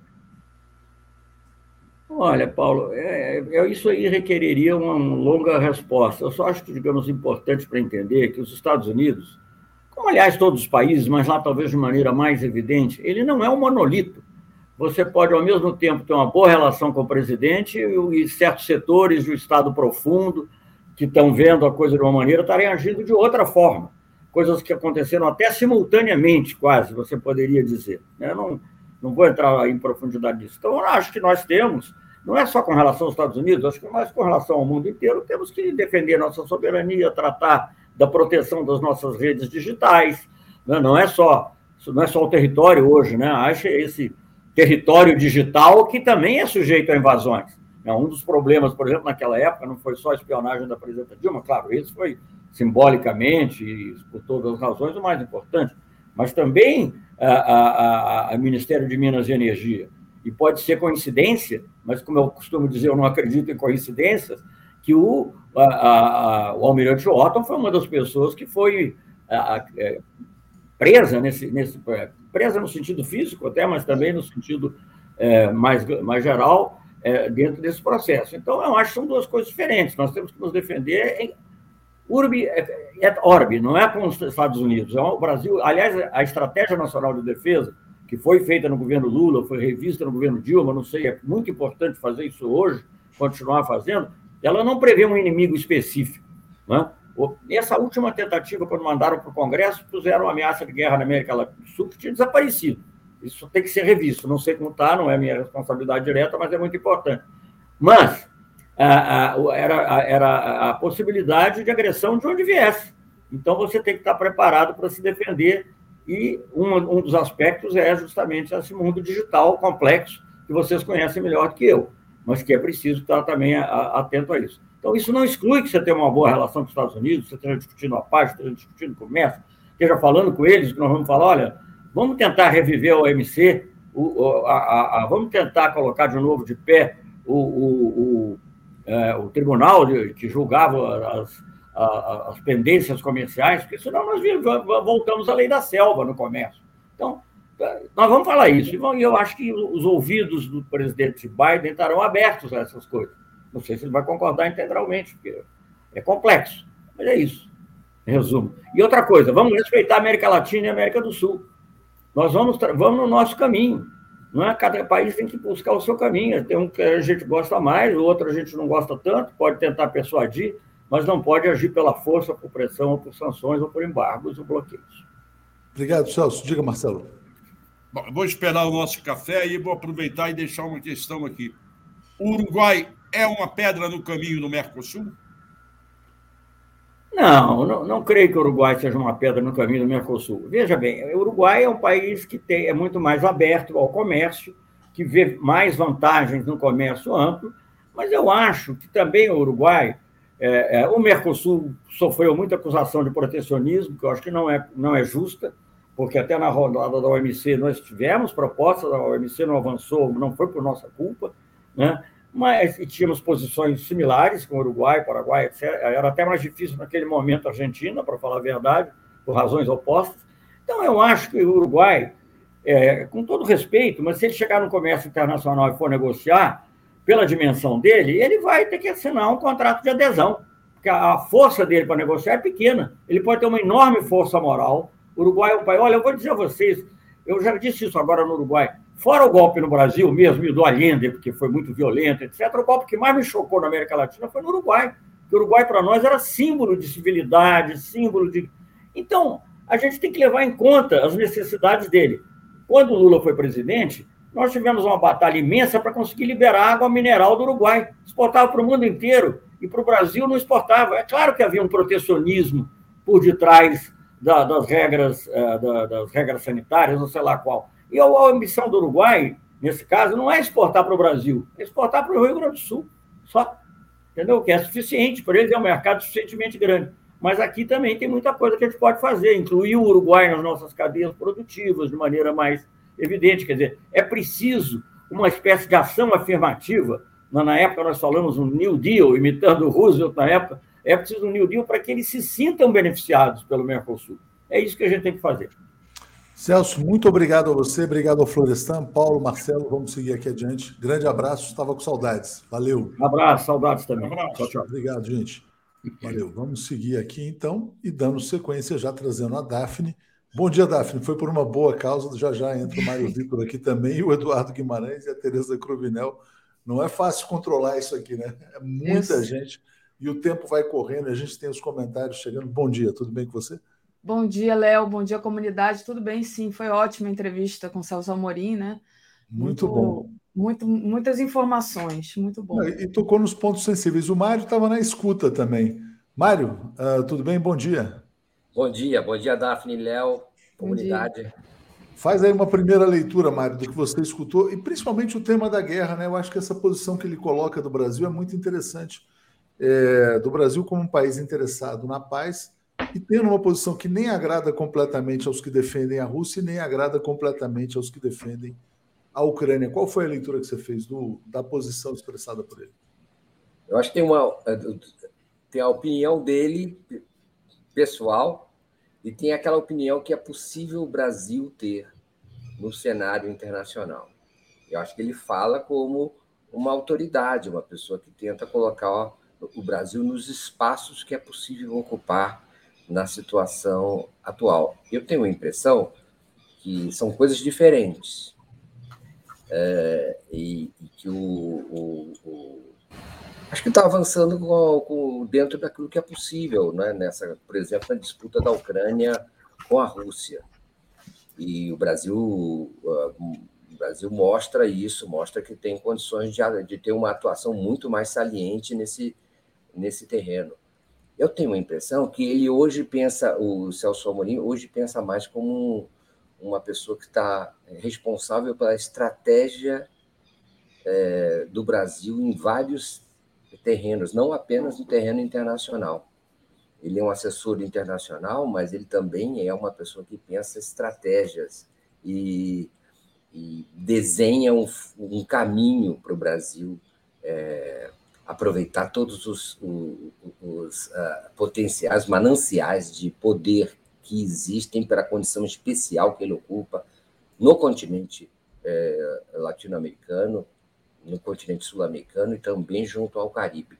E como ele disse ali, muito é, é, espertamente, ele falou assim: a América Latina é, não tem o poder que pode ter sem o Brasil. Sem o Brasil, a América Latina não tem poder.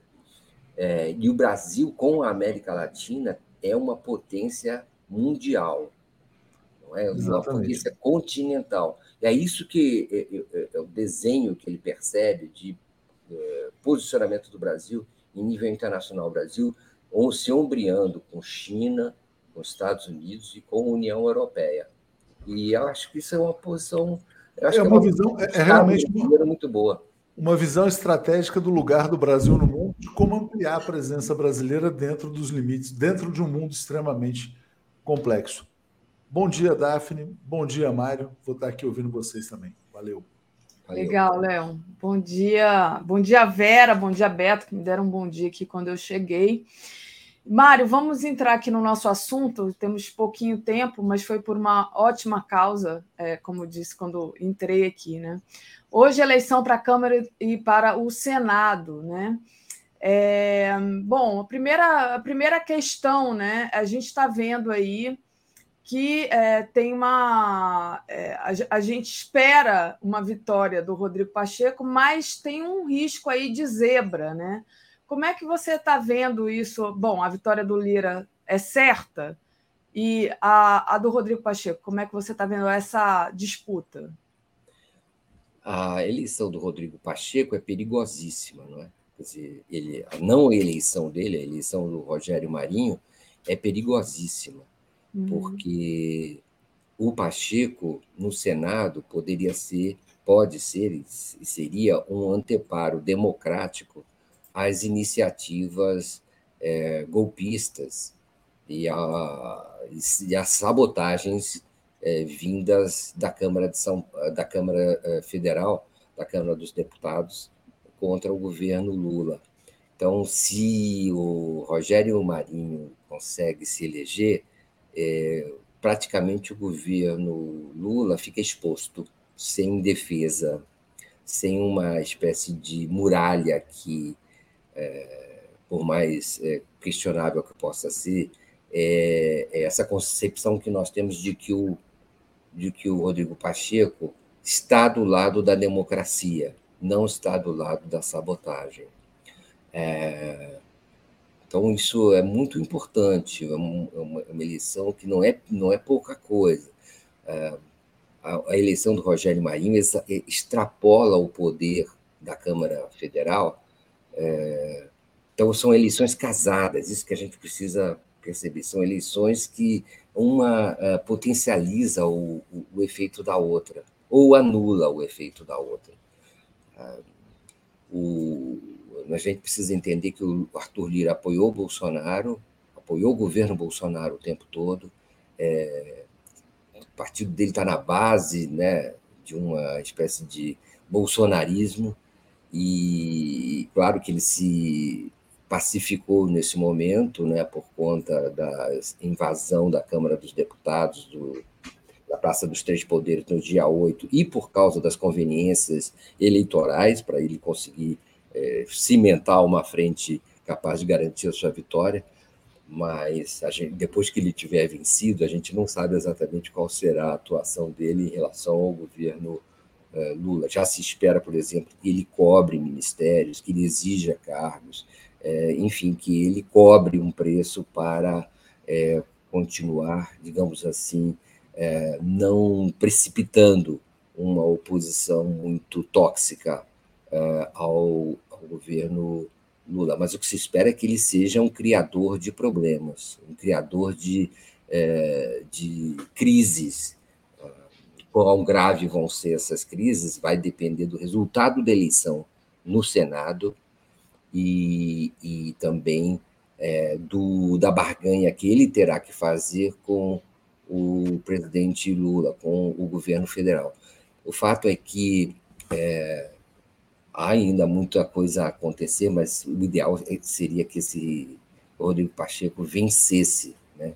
e vencesse, se possível, por é, não concedendo ao, ao, à oposição o direito de, de criar CPIs, ou seja, não concedendo uma votação superior a 27 senadores, não é? Que seria essa essa capacidade de uma bancada que seria capaz de convocar CPIs. Então há muita coisa em jogo nesse momento. Tudo isso também depende, é claro, da está é, ligado ao enorme poder que o legislativo acabou acumulando no Brasil e, e, que cresceu ainda desde a Constituição de 1988 e que cresceu ainda mais a partir é, do impeachment, do golpe contra a presidente Dilma Rousseff, não é? E aí isso permanece até hoje. Nos governos Temer e Bolsonaro, a, a posição de, a posição de governo quase que foi transferida para a Câmara Federal e des, desfazer isso nesse momento será muito difícil, porque, na verdade, não é, Daphne? O que acontece com a base política do governo é que ela é estreita, faltam votos. Sem votos não dá para vencer a eleição da Câmara e não dá para influenciar mais. Então é preciso se aliar com quem tem votos. Então, a outra saída. E a, a, saída seria bater chapa, mas aí seria uma derrota no estilo daquela que aconteceu, talvez até pior, do que aquela que aconteceu no início do, do mandato da presidenta Dilma Rousseff.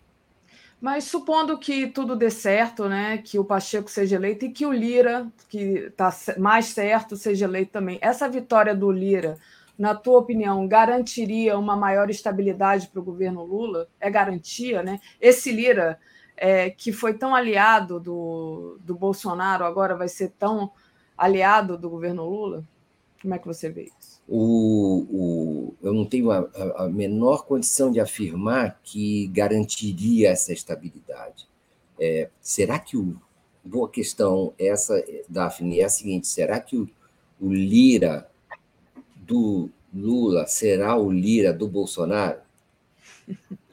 É, no tempo do Bolsonaro, o Lira evitou várias crises, contribuiu, participou uh, arquivou todos os pedidos de impeachment, de comissões mais, mais uh, desagradáveis para o governo Bolsonaro. Enfim, ele foi, de fato, um fator de estabilidade uh, para o governo. Agora, isso, isso vai acontecer no caso do presidente Lula? Eu tenho a impressão do seguinte: essa é a concepção do PT, não é? PT entrou desde o início nessa negociação com o Lira, não vacilou a esse respeito, é, se envolveu numa espécie de montagem um, de uma relação de confiança, uma relação que antes era de absoluta, absoluto distanciamento, passou a ser uma relação de maior uh, proximidade, uma espécie de uh, namoro se existem bases reais para acreditar que esse amor, que esse namoro é um namoro é, que vale a pena, é, isso só vai ser demonstrado é, com o tempo, talvez até já na semana que vem. Nós estamos hoje no dia mais, talvez no dia mais importante em termos de estabilidade e governabilidade para o mandato do presidente Lula depois do dia 8 de janeiro, esse é o momento mais importante em que nós vamos começar a ver, de fato, quais são os resultados é, na estrutura política do Brasil do, da eleição parlamentar de outubro passado. É, agora a conta vai chegar daquela bancada é, imensa de conservadores que foi escolhida é, no ano passado. A, a nossa cabeça vai ter que mudar e se adaptar a esse novo cenário. E talvez seja um cenário menos promissor do que aquele que, que a gente contava, é, é, que, em que haja menos alívio e menos é, tranquilidade e menos otimismo do que aquele que foi construído no momento da eleição do presidente Lula.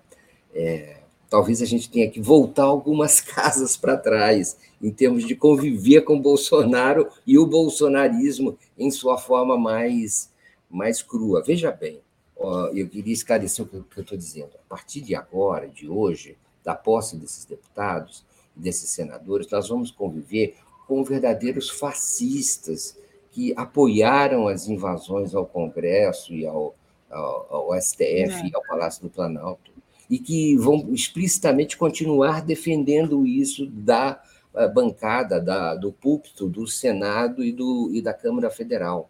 Essa, é gente crua, é gente nova, é gente.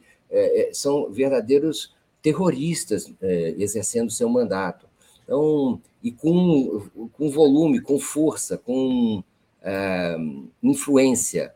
O, o, o, por outro lado, talvez para amenizar um pouco, um pouco e talvez por, por obrigação do cargo, o Lira foi muito relevante não é? Na, no repúdio às invasões do dia 8 de janeiro.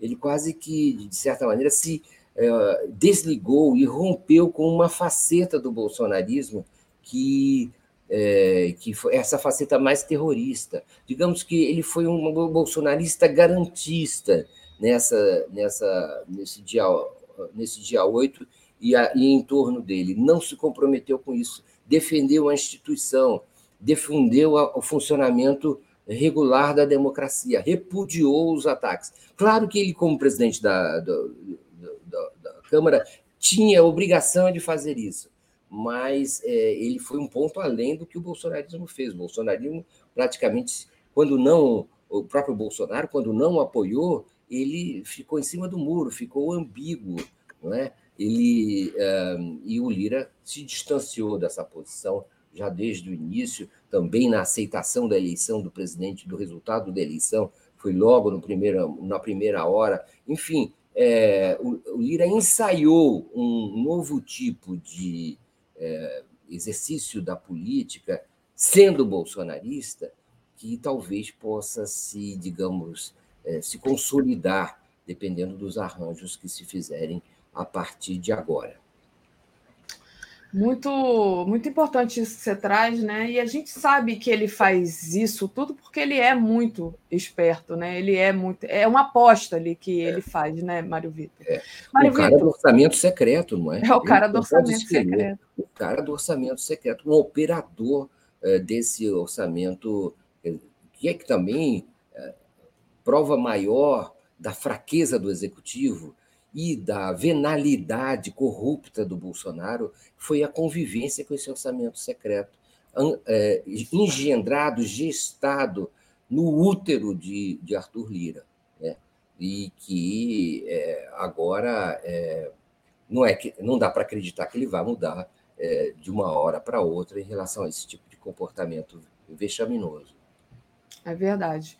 E você falou dessa, desses novos parlamentares né, que vão assumir hoje, e a gente sabe que essa gente cresceu muito nas redes sociais. E aí, é, Mário Vitor, queria que você falasse um pouco sobre essa disputa que está sendo travada nas redes sociais agora, justamente é, sobre essa presidência do Senado. Né? Você até me mandou aqui um, um, um, link, né? E que diz assim: bolsonaristas e esquerda travam guerras de hashtag nas redes sobre a eleição para a presidência do Senado. É uma nova maneira de fazer política, me parece, né, Mário Vitor? Exato. E, e aí é uma coisa interessante. É, há uma mobilização social relevante, especial em torno da eleição dos presidentes da Câmara e do Senado. E a, a, ideia é a seguinte: a extrema-direita tem mais consciência é, institucional da relevância da mobilização, sabe? É, tem mais presente, faz parte da sua pauta da extrema-direita a dominação de espaços, a tal guerra, inclusive cultural, é também a guerra de ocupação de espaços em instituições e dentro das instituições é, ganha, vamos dizer, destaque a, a, a, o Senado Federal e a Câmara dos Deputados. E a eleição muito é, relevante dos presidentes né, e das mesas. Eles têm, vamos dizer assim, uma vocação de é, é, focar nesses espaços e ocupá-los e mobilizar. Então, eles venceram, eles estão vencendo a disputa é, nas, na, nas redes pela, é, pelos candidatos deles. Não é? é? É, o Rogério Marinho, por exemplo, teve 171 é, mil menções contra cerca de 70 mil do, do Rodrigo Pacheco. Não é?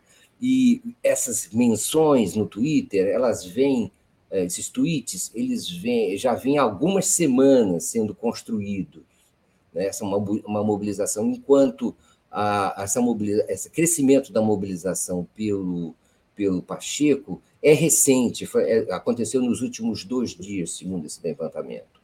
Há uma, então, isso mostra também, Daphne, qual é, vamos dizer assim, como é que se desenha não é, essa mobilização e como é que ela, é, o lugar que, que ela tem no, dentro do pensamento das prioridades de cada é, é, corrente de pensamento político.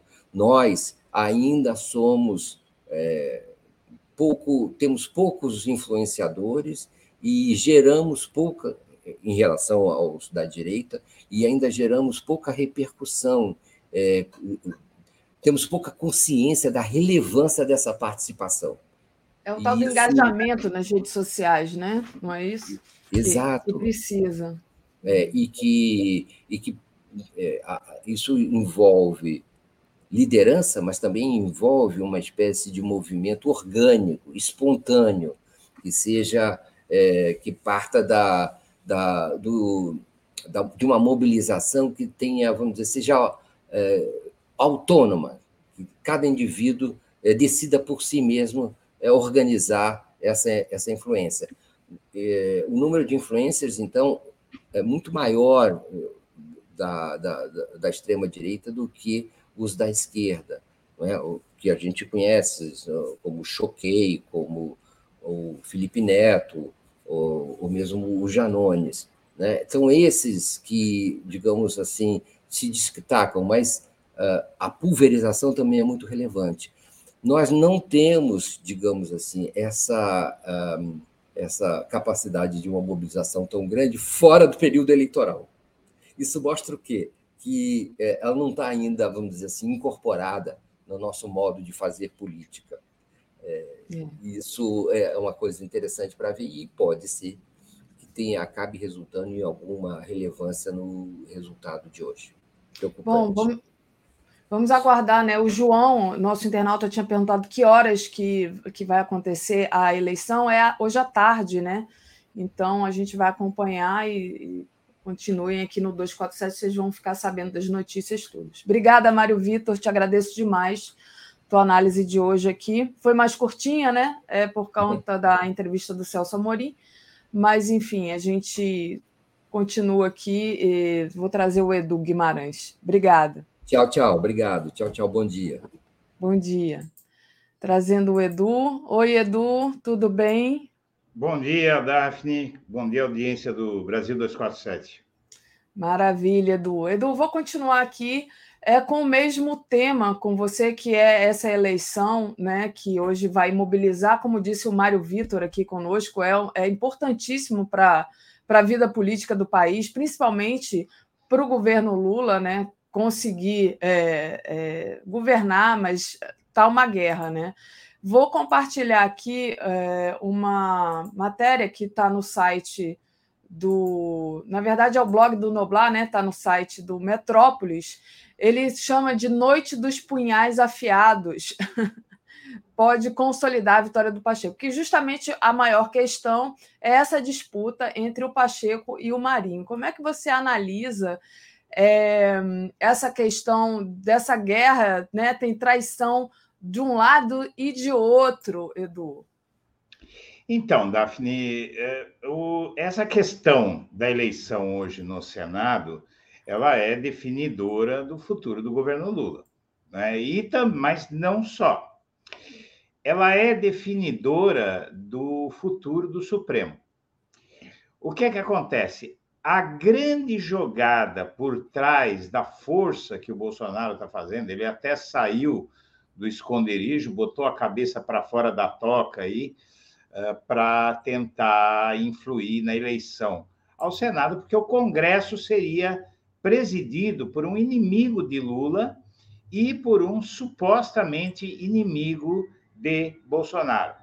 À noite, os punhais afiados a que se refere esse colunista do portal em questão, Metrópolis, ele faz alusão à noite dos punhais do nazismo Uhum. Eh, então, eh, em 1933, eh, quando o, Lula, o Hitler chega ao poder na Alemanha, já então nazista, ele promoveu um expurgo, uma traição brutal contra Smartbeschlung, que é a SA nazista, não é? Que era a tropa dos camisas pardas, que eram a milícia do Hitler alemão, não é? No, nos anos 30.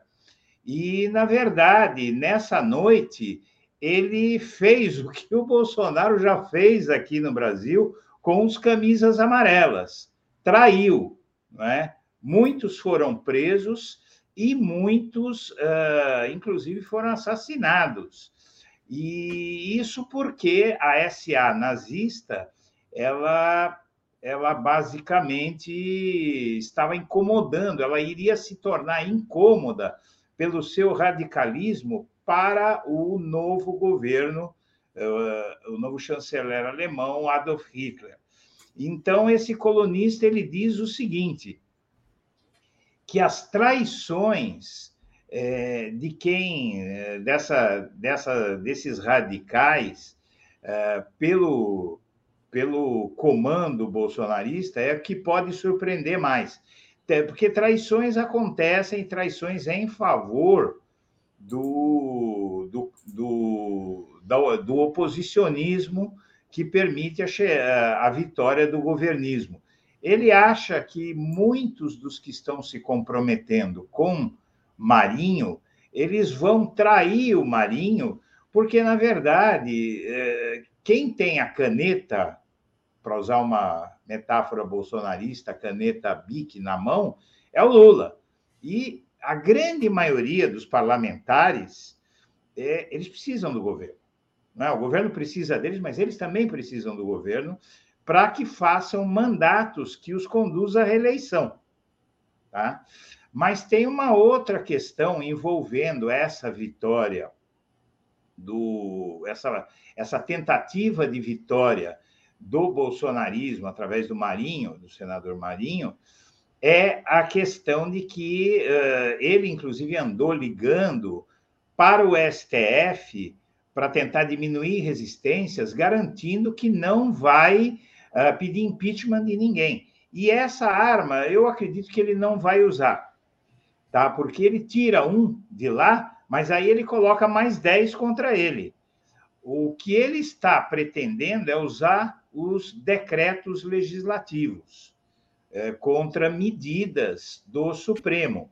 É, há uma briga boa aí, o Supremo, se houver essa tentativa, que eu acho que o que mais preocupa até é, claro, um Senado franca, um Congresso, né, porque o presidente do Senado dirige o Congresso, francamente bolsonarista, é incômodo, é, não é, ou presidido por um bolsonarista é incômodo para o Lula, tal, vai dificultar a aprovação de projetos, tal. Mas, é, na verdade, esse decreto legislativo é muito incômodo para o STF, porque, por exemplo, se é, afastar alguém ou prender um deputado, como fez o, é, com Daniel Silveira, um decreto legislativo, em tese, poderia impedir essa prisão.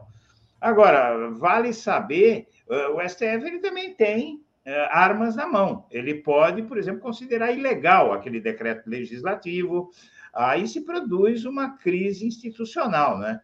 Então, realmente, é, é bom que todos saibam, porque a gente viu agora nesse mês de janeiro, né? A gente viu uma certa acomodação, pessoal na praia, tal, né?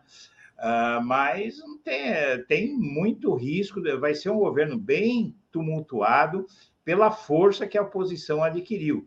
Então, a mobilização uh, pró-democracia, ela começou em 30 de outubro, uh, não é? Uh, e ela quer dizer, ela teria terminado em 30 de outubro com a eleição do Lula, mas a gente já viu do que eles são capazes, né? Então, é, é uma, é uma questão muito difícil, mas eu acredito que o governo leva, que o Pacheco vence.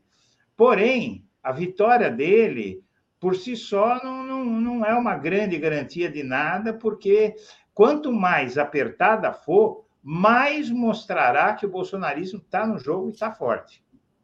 Exatamente. Outra questão que traz ainda essa presença bolsonarista foram é, os, os bolsonaristas que vão tomar posse hoje, né? A gente tem aí exemplos como a Damares, o Salles, é, enfim, a gente tem aquele Nicolas, que foi o mais votado, é, o, o Marcos Pontes, né, que foi eleito senador por São Paulo, é, a Tereza Cristina, né? Então, assim, é, eles estão. Eles se elegeram, né? É, na verdade, eles se elegeram, evidentemente, eles têm eleitorado tal. Isso, particularmente, me preocupa menos. A gente não pode esquecer dos.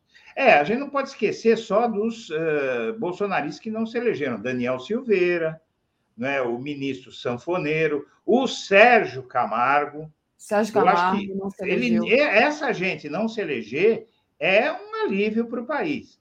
Uh, mas, Dá para olhar é, o copo é, meio, meio, cheio, cheio também. Meio vazio. é, tudo vai depender de algo no qual nós somos fortes, é, que é a capacidade de articulação do presidente da República, né, Luiz uhum. Inácio Lula da Silva. Uh, e a necessidade que todo parlamentar tem de ter uma relação minimamente civilizada com o governo, é, porque o governo tem a caneta na mão.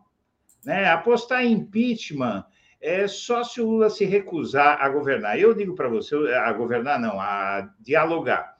Uh, como não é o perfil do Lula, eu acho que eles podem tirar o cavalinho da chuva em relação a impeachment. Uh, o que vai acontecer são faturas altas.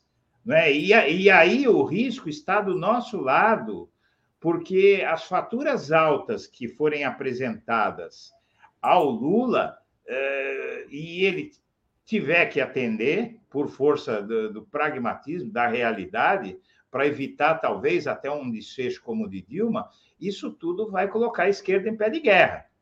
Eh, então, aí é que a gente tem que eh, entender uh, qual é a alternativa ao Lula fazer certas negociações que ele pode ser obrigado a fazer não é? Porque eu prefiro um Lula fazendo algumas concessões paroquiais a um Bolsonaro fazendo concessões porque ele acredita nelas, né?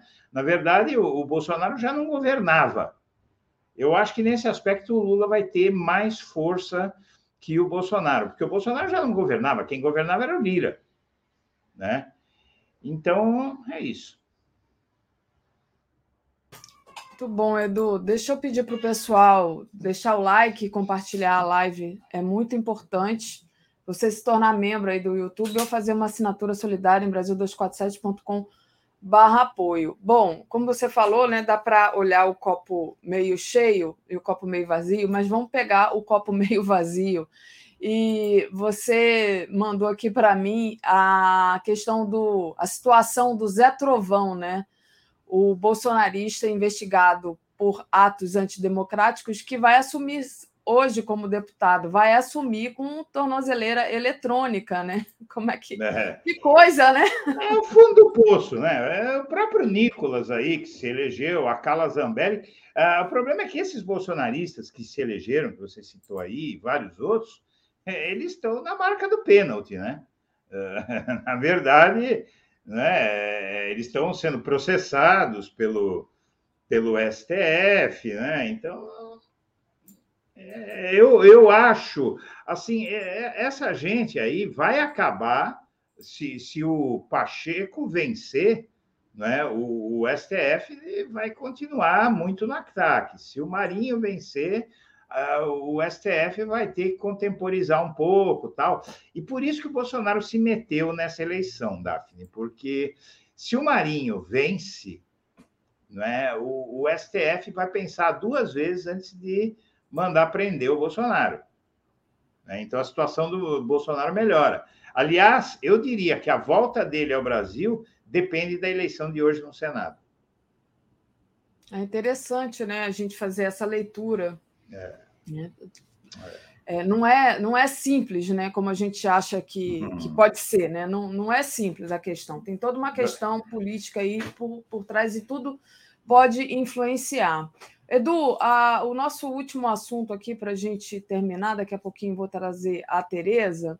É, tem uma matéria hoje no Globo né, falando sobre o salário e os benefícios dos deputados federais que tomam posse nessa quarta. Né? Tem aí um aumento de salário, é, era 39 mil, se não me engano. É, eles vão receber de 39 mil até o mês de abril é, e depois passa a ser de R$ 41.650,92, é, e né? Vai ser, amplia, uhum. vai ser ampliando até o novo mandato.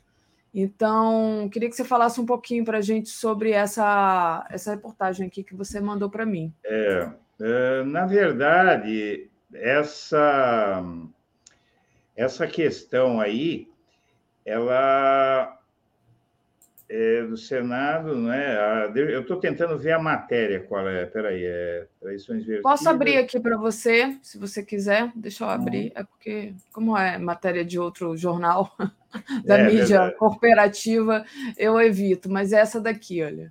Então, é, o presidente da Câmara, o Arthur Lira, ampliou uma série de benefícios na última semana e articulou um aumento é, na remuneração. De todos os parlamentares, inclu, incluindo para os senadores. Então, assim, é o Arthur Lira, mais uma vez, né, é, com a possibilidade de melhorar, digamos assim, a vida desses é que eu já li quase 50 matérias hoje, uh, lá na edição do Blog da Cidadania. Mas a, a questão é, é o seguinte: esse, esse, entre todo, entre tudo que os uh, parlamentares vão receber é, chega a 230 mil reais, pode passar até de 230 mil reais. E eu quero dizer para você o seguinte: eu não sou muito adepto, o Daphne, de uh, ficar criticando as condições para deputados e senadores trabalharem, porque eu acho que os últimos acontecimentos no Brasil ao longo de 2022, aliás, bem antes, né, é, mostram que Congresso e eleição de políticos é uma necessidade da democracia. Eu sou de um tempo em que, é, na verdade, o, o praticamente acabaram com, com, com, o Congresso. Não, é? não se dava uhum. tantos recursos para o Congresso, a, o Congresso era relativizado, os mandatos eram relativizados e quem governava era um cara só. Porque se você tira poder dos congressistas, é, na verdade, quem ganha poder é o executivo, né? não é nem o judiciário é o executivo, e isso nos processos ditatoriais. Agora, uh, veja bem, é, evidentemente que o Arthur Lira, com o poder que ele teve na mão, ele concedeu uh, condições que eu acho abusivas. Por exemplo, 8 mil reais de salário de auxílio moradia, 8 mil reais.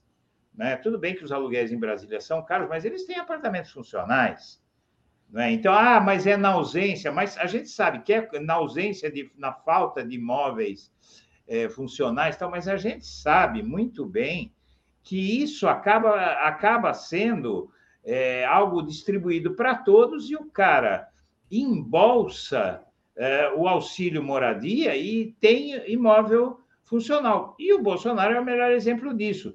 Quando perguntaram para ele, escuta, mas o senhor recebe auxílio moradia, mas tem imóvel funcional? E ele disse, foi para comer gente.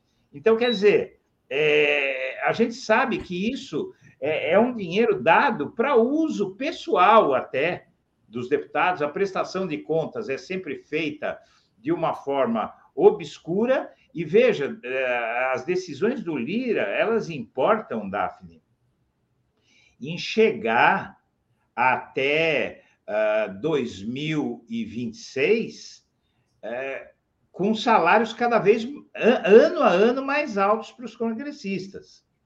Né? Então, o piso aí é mais ou menos na faixa de 230 mil reais, com a contratação de assessores, é o que custa um parlamentar. O salário direto dele é 41 mil, em torno de 41 mil reais no primeiro ano, podendo chegar a quase 47 mil reais por mês no último ano. Mas todos os penduricários, né, contratação de, de assessores, etc., né? verba para correio, que correio nem existe mais, né? verba para. Quer dizer, existe, mas a gente sabe que hoje você não vai dificilmente você manda uma carta, né? Você manda muito mais é e-mail, é WhatsApp. Mas, seja como for, uh, a gente vai ter um custo altíssimo para 600 parlamentares, mais ou menos, né? cerca de 600 parlamentares, então vai custar uma fortuna esse Congresso, um Congresso conservador, um Congresso que uh, muitas vezes negou a maioria que o elege, desejo dessa maioria, né? Então, eu espero aí que a gente tenha um, um, um bom uh, tirocínio das autoridades uh, e dos próprios parlamentares para entender que isso é um pouco abusivo, né? São coisas que, que eu acho que ajudam a desmoralizar o legislativo, porque 230 mil reais, onde tem gente comendo uh, osso, roendo osso e comendo pele de frango, isso é uma bofetada na cara do país, né? É, mas independente, é, enfim, de, de, de, qualquer coisa, né? Isso acaba valendo para os dois lados, né? É, acaba valendo para os dois lados. E, e, na verdade, eu acho que é preciso subsidiar dignamente, é preciso dar condição de trabalho, como eu ressaltei aqui no início da minha fala sobre esse assunto. É, eu eu não, não gosto muito de ficar. Uh, demonizando a política, porque a política é. é uma necessidade da democracia. E quando o Lula vai fazer um acordo com um deputado, com um senador, com uma bancada, aí é, começa a chiadeira tal, mas é, é, o que o Lula sempre diz.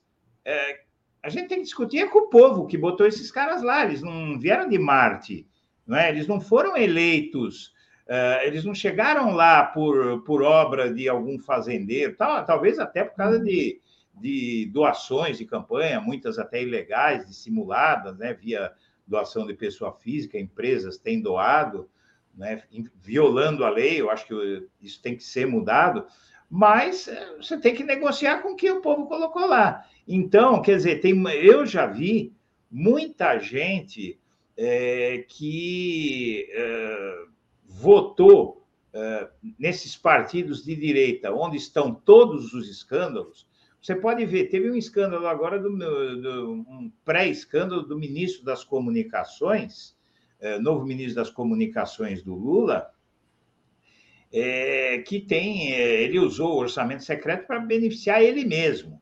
Sim, né? Pelo menos é a denúncia é essa, não é? Uhum. Mas ele veio da onde? Do União Brasil. É. Né? Então, quer dizer, uh, mas aí vai falar, ah, mas por que, que negocia com a União Brasil? Uh, não negocie, use só a esquerda. Mas a não esquerda dá para não negociar, né, Edu? Tem 130 deputados, tem 14 senadores, é a oitava bancada, uh, né? quer dizer, a, a, do, a, da coligação do Lula. Se botar PSB, PDT e tal, um pouquinho mais. Então é isso, Daphne. Eu, eu acho que a gente vai ter que ter o olhar de que o Lula assumiu uma, um governo. Para você ter uma ideia, só para terminar aqui, Daphne, o João Paulo Cunha, em 2003, ele, ele se elegeu presidente da Câmara com todos os votos, todos os votos, praticamente, na verdade, 504 de 513, que a partir de 2003 o Congresso passou a ter 513 deputados. Ele assumiu com 99,999% dos votos. Uh, e hoje nós, nós elegemos, nós devemos eleger hoje um presidente da Câmara que é de oposição, que é de direita, que, que é, inclusive, de uma direita bolsonarista. Né? Que, mas é que, na verdade, ele negocia com Lula porque todos sabem que é um jogo de interesses. Agora, o que é que, o que, é que faz um presidente?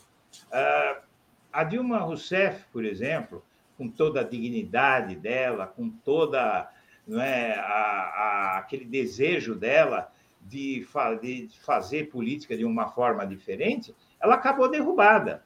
É, e aí o que, se, o que se sucedeu desde 2016 até hoje, nesses seis anos, foi o circo de horror que todos vimos.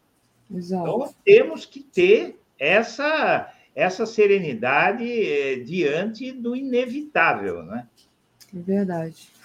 Edu, queria te agradecer demais a tua participação hoje, pedir perdão aqui pelos, pelo pequeno atraso, mas foi é, por uma boa causa a nossa entrevista com o Celso Maurinho mais cedo. E te desejo boa continuação da sua semana de trabalho. Um grande beijo para você, um grande abraço para a audiência do 247. Tchau, tchau. Tchau, valeu. Comentário de Tereza Cruvinel. Opa, não trouxe a Tereza, agora trouxe. Bom dia, Tereza. Bom dia, Daphne. Bom dia, todo mundo que está conosco. Bom, Primeiro bom dia, dia de fevereiro. É verdade. Primeiro dia de, de fevereiro desse janeiro que não acabava nunca, né? É, de janeiro tão trepidante, né?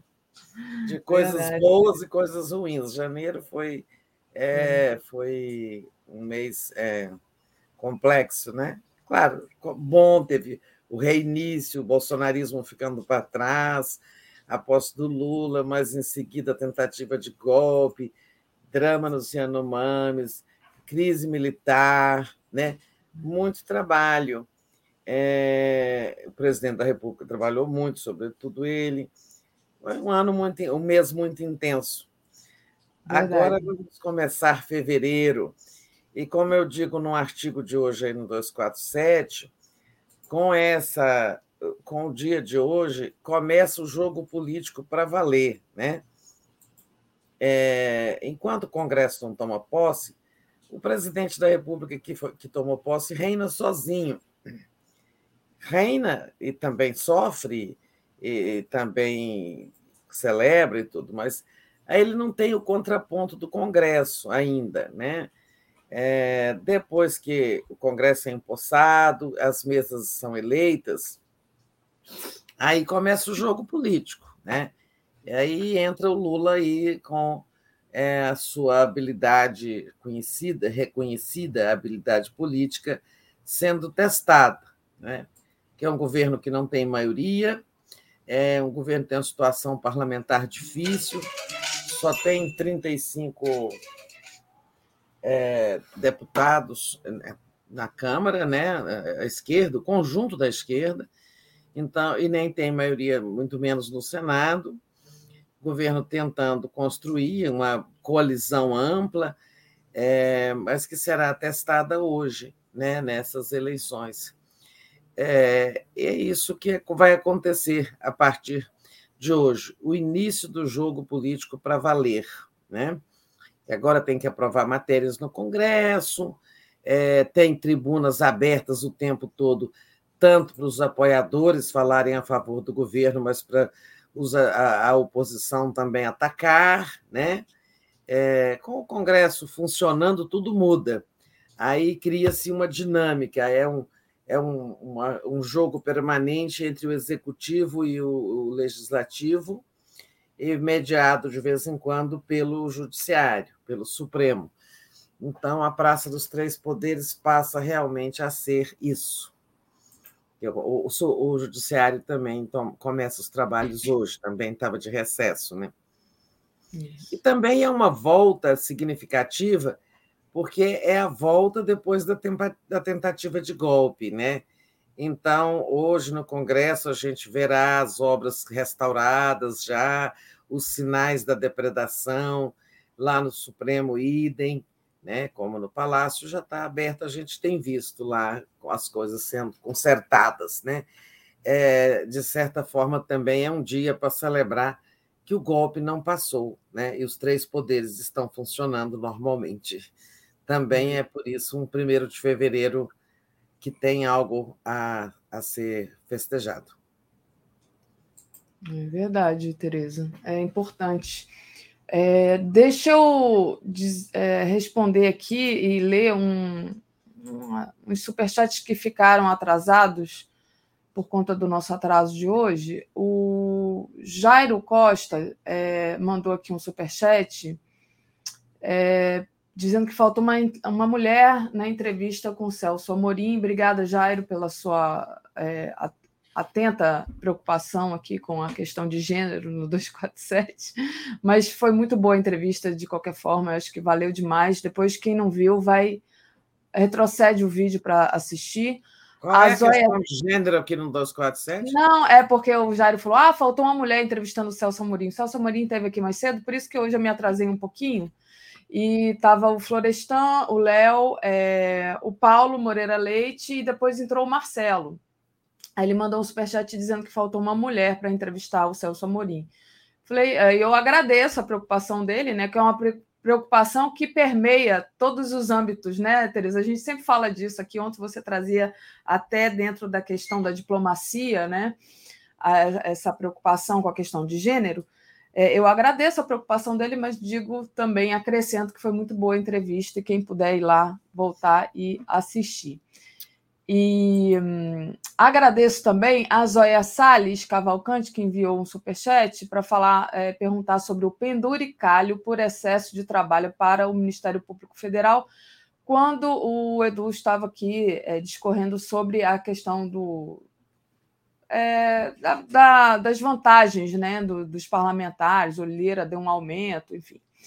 E a Tereza Braga faz aqui uma crítica ao Celso é, por ele não ter reconhecido a criação de duas repúblicas populares, Donetsk e Lugansk, é, mas veio atrasada, Terezinha, a sua, a sua crítica, então eu vou mandar para o Léo e, ao, e aí ao, ao ministro Celso de Mello? É, ao ministro, ministro Celso ministro, Amorim, é. Mas foi aqui dentro do âmbito da, da discussão deles, eu acho que agora já passou, né? E aí, Tereza, queria voltar para a nossa pauta da política é, brasileira. É, eu vou continuar no assunto do Congresso. Então, continue. Então, vá lá, continue. Estava só fazendo ali uma introdução sobre né, a importância do dia de hoje. Então, o governo dormiu assim, foi dormir tarde, né? o governo e seus aliados, é, com a luz amarela piscando, como eu digo aí, porque, embora é, tudo indique é, que o, o, senador Rodrigo Pacheco, Pacheco vá vencer a disputa com o bolsonarista Rogério Marinho, mas está, o quadro está apertado. Ontem, por exemplo, contavam 45 votos, outros 46 para o Rogério Pacheco quando são necessários 41. Então, isso é uma folga muito pequena, você ter cinco, seis votos de frente numa disputa que está assim, muito conturbada por vários elementos. Não é só o, fato de, assim, os, de os bolsonaristas e os senadores de direita e extrema-direita estarem é, se organizando em torno de Rogério Marinho. Há outras insatisfações, insatisfações com o próprio Pacheco, insatisfações com a influência elevada do senador Davi Alcolumbre, que é, digamos, o principal apoiador é, de Rodrigo Pacheco, foi quem é, ele era presidente do Senado, e quando não pôde disputar nova eleição, é, nova uma recondução, ele, ele patrocinou a candidatura do Rodrigo Pacheco, e em troca o Rodrigo Pacheco lhe favorece, dá a presidência da CCJ, é, em suma, concede favores, é, verbas do orçamento secreto, antigo, chamado hoje emendas de relator, né? É, tudo isso cria um caldo de cultura que é, põe o governo apreensivo no sentido de que, sabe, não pode dar zebra, né? uma surpreendente vitória do bolsonarista Rogério Marinho. Então, tem todo um discurso aí que quem representa a democracia é o Rodrigo Pacheco, e é mesmo, né? ele que esteve ao lado da resistência aos arreganhos autoritários do Bolsonaro, que evitou muitas é, pautas nefastas, né? É, deixando de votar projetos do Bolsonaro nocivos ou à democracia ou às políticas públicas, é, mas pode ter zebra. Então, o governo foi dormir muito apreensivo, trabalhando muito, como a gente contou. Hoje, tem ministros que estão é, reassumindo seus mandatos de senador e de deputado para votar nessas eleições, né? manifestos, notas de apoio, toda uma movimentação, e certamente outras coisas mais, promessas de cargos, liberação de verbas, deve ter muita coisa sendo usada, muitos recursos do governo para garantir votos para é, o Rodrigo Pacheco. Porque um governo já minoritário, que não tem uma maioria sim, da sua coligação que o elegeu, né, não tem é, essa condição de se sustentar sozinho, com votos no Congresso, não pode, de jeito nenhum, ter um presidente adversário. Né? O Lula resolveu bem é, lá na Câmara essa questão através dessa aliança pragmática com Arthur Lira. Né? Então, lá na Câmara, Arthur Lira fez um bloco de apoio, juntou todos os partidos, menos o Podemos, o PSOL e a Rede, todos os partidos o apoiam, e fez uma mesa, uma composição de mesa com vários desses, com quase todos esses partidos, né? Então será eleito com tranquilidade. Aí muita gente diz: não, o Arthur Lira é, depois será outro, depois de eleito. Lira disse o seguinte: é, o Lira de Lula será o Lira que Bolsonaro teve. Né? Dizendo o seguinte: olha, ele vai ajudar, ele vai é, ajudar a viabilizar as matérias de interesse do governo, ele vai, é, digamos assim, é, evitar gols contra o governo, né? No caso do Bolsonaro, ele evitou né, os gols. Foi um goleirão, né? É, foi um goleirão. Segurou tanto, cento e tantos pedidos de impeachment. Bom, eu acho que esse acordo com o Lira, se for bem administrado, vai funcionar. Agora, um Rogério Marinho na, na, no comando do Senado vai complicar muito as coisas. O quadro era tão preocupante ontem, era tão, tão bagunçado lá no Senado, que ele afetou o próprio arranjo da Câmara, né?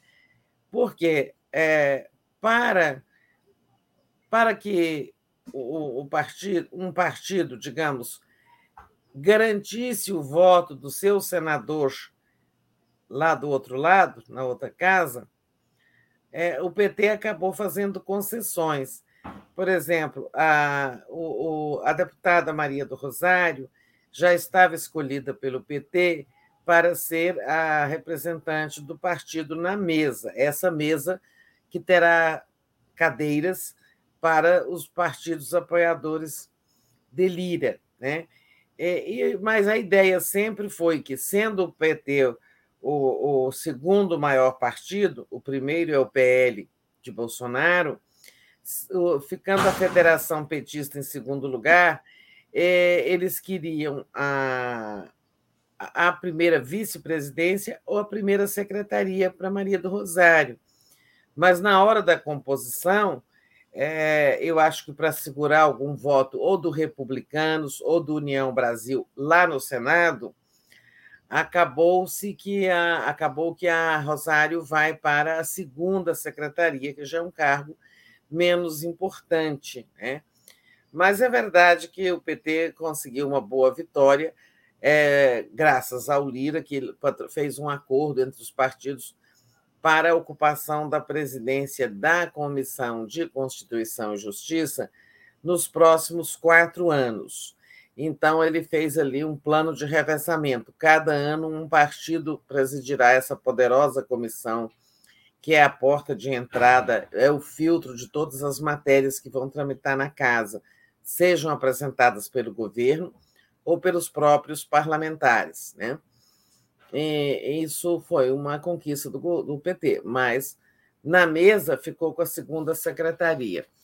Essa mesa reflete muito essa natureza conservadora deste novo Congresso, que quem é que diferencia esse novo Congresso?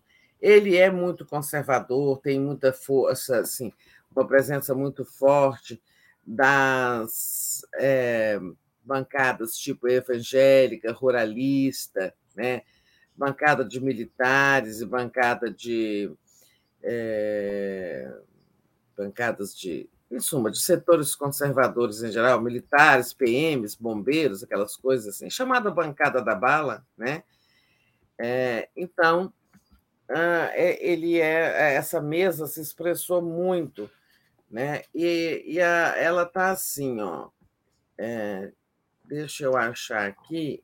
O PL, por exemplo, ganhou 23 deputados e agora tem 99 deputados, se tornando a maior bancada eleita é. na Câmara dos últimos 24 anos. Aterrori... Então, é como eu já falei, o PL é, é. o maior partido. O P... É. A coligação PT, é... PT e como é que são, quais são os partidos da, da, da, da federação? PT. PSB. Não, a federação é PT, ah. PV e PT, PV e, P, é, e rede. Não, não rede. PCdoB. A federação. Lembra daquela discussão? Ah, sim, a, a federação. Uma coisa era a federação. A federação Outra é. Uma coisa PT, era a coligação, verdade. É, exato, PCdoB e PV. Outra coisa era a coligação Brasil da Esperança, coligação eleitoral, que aí só valia na disputa da eleição. Essa incluía esses três partidos, mais o PSB, né? mais o PSOL, é, mais, mais outros partidos ali, o, o Avante, outros mais, né? o, o Avante do Janones e tudo mais. Então, é, essa federação ela tem a, a, só 135 deputados no conjunto. É, e é a segunda maior bancada. A primeira é a do PL, que cresceu muito com o bolsonarismo né, e tal. Mas Eu isso abri... não está, está. Diga. Não, eu abri aqui esse, essa, esse desenho aqui, esse infográfico do, da, da Folha de São Paulo, onde tem os números, né? Base do governo, 228, independente 183 e oposição 102. Da Mas onde? Essa, essa, esse cálculo aí, Daphne, essa ah. base do governo, não adianta falar hoje não. que ela é isso, Exato. entende? Que ela é. tem. A gente vai ver a base do governo mesmo é quando tiver votação. Sabe? Até Esse... porque o União Brasil, por exemplo, pode votar metade em um e metade a favor do governo e metade contra o governo. Né? Exato, né? o PMDB e tal. É. Mas é, então não dá para dizer assim é, qual é o verdadeiro tamanho hoje é, da base do governo, né? É, uhum. é difícil saber sem passar antes pelo texto, texto é, pelo, pela, pelo teste de uma votação. Esse Entendi. número aí, por exemplo, que a Folha traz, é somando os partidos que estão no Ministério. Né? Uhum. Eu estava querendo falar, era de como, foi, como ficou a composição da mesa da Câmara, né? como ela acabou ficando assim, é, mais com cara do Lira do que com cara do novo governo. Né? Então, uhum. ele é o presidente, né, o primeiro cargo da mesa, nós sabemos quem é o Lira, né? ele é do PP, ele é conservador, ele foi apoiador fundamental do Bolsonaro é, e tudo mais. Então, é o Lira. A primeira vice-presidência que o PT queria para Maria do Rosário é. ficará para o Marcos Pereira, que é do Republicanos de São Paulo, né? É um partido que era bem bolsonarista, né? É, um partido que até os filhos de Bolsonaro já pertenceram e tudo mais, e alguns importantes é, bolsonaristas estão no Republicanos, como a Damares e outros. Né? A segunda vice-presidência ficou para o Sóstenes Cavalcante, que é da bancada evangélica, é do PL do Rio de Janeiro. Também é o partido de Bolsonaro. Né? É, o Sóstenes também é bolsonarista, é conservador e tudo, PL. Então, vai vendo a cara da mesa. Né? É, uhum. Presidência, o PP do Arthur Lira. Segunda, primeira vice, o Marcos Palmeira, do Republicanos, bolsonarista. A segunda vice, Sóstenes Cavalcante, bolsonarista. A primeira secretaria, um cargo que também o PT gostaria de ter tido para Maria do Rosário, ficou para o Luciano Bivar, do União de Pernambuco. Uhum. Este é assim mais próximo do governo, é, né, ele não é, não é da corrente é, mais direita do União Brasil, né, admite. Ele até queria ser candidato a presidente da Câmara, se o PT apoiasse e tal. Então, esse aí não. Tudo bem, já não tem cara do bolsonarismo. A terceira secretaria ficou por Júlio César, do PSD, de Pernambuco, do Piauí, é mais neutro também. É, e a quarta secretaria por Lúcio Moschini, do MDB de Rondônia. É, o MDB é um partido adversário né, do Arthur Lira, lá em Alagoas, ele tem uma forte eh, adversidade com o Renan Calheiros e tal mas o MDB foi para a mesa, só que foi de um estado longínquo, lá de Rondônia. E a é. segunda secretaria ficou a do Maria do Rosário. Então, uhum. você vê que é uma mesa bem do centrão, né? É, é, uma mesa bem conservadora, que não, não tem a cara do governo, tem, as, tem, tem muito mais uma fisionomia do velho governo do que do novo, né? É, tudo isso são dificuldades é, que vão desafiar o Lula aí na, na, agora que o jogo vai começar. Né? Então é o seguinte: quando o Lula, quando o Lira não estiver presidindo a Câmara numa sessão, quem estará na mesa? Né? Quem estará conduzindo uma sessão é, na, no lugar dele será Marcos Pereira. Né? Digamos que tem uma matéria importante para o governo, o Lira sai ou fica impedido, qualquer coisa, quem vai comandar? Marcos Pereira, um bolsonarista. Né? Então, tudo isso é, é problema. Mas o problema maior mesmo é o que está lá, na, lá no Senado. Se hum. o, o, o Rogério Rodrigo Pacheco se elege mas não com muito voto de sobra.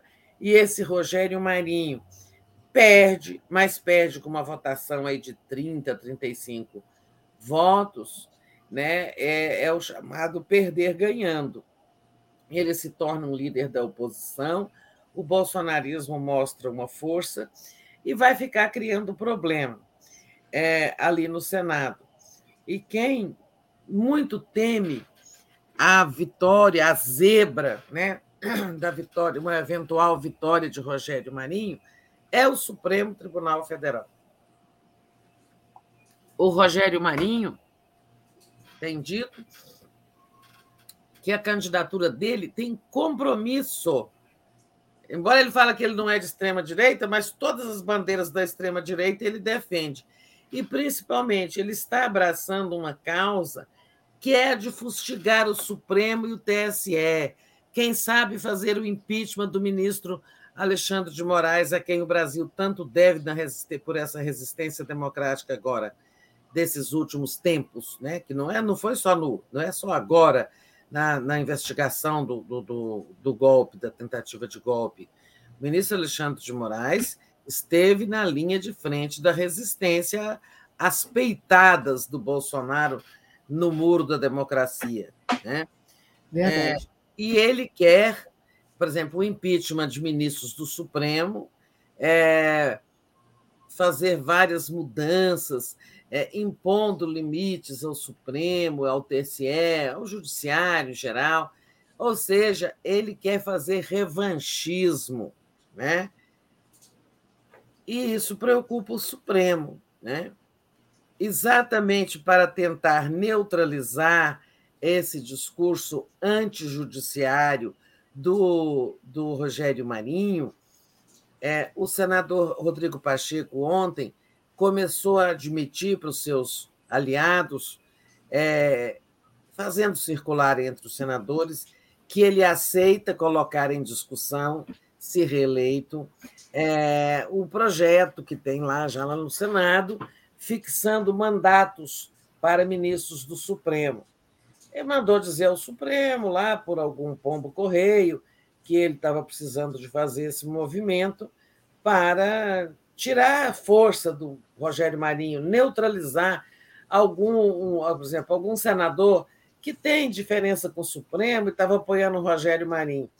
É, então, assim, o, o, essa pauta que ele admite discutir é só fixar mandato em vez de ser, como hoje, praticamente vitalício o mandato de ministro supremo, não é vitalício porque ele não pode ficar até morrer, mas ele pode ficar no cargo até completar 75 anos. Né? Então, é quase vitalício esse mandato. É, a, a proposta é mandato de 8 ou de 12 anos e depois vai embora. Né?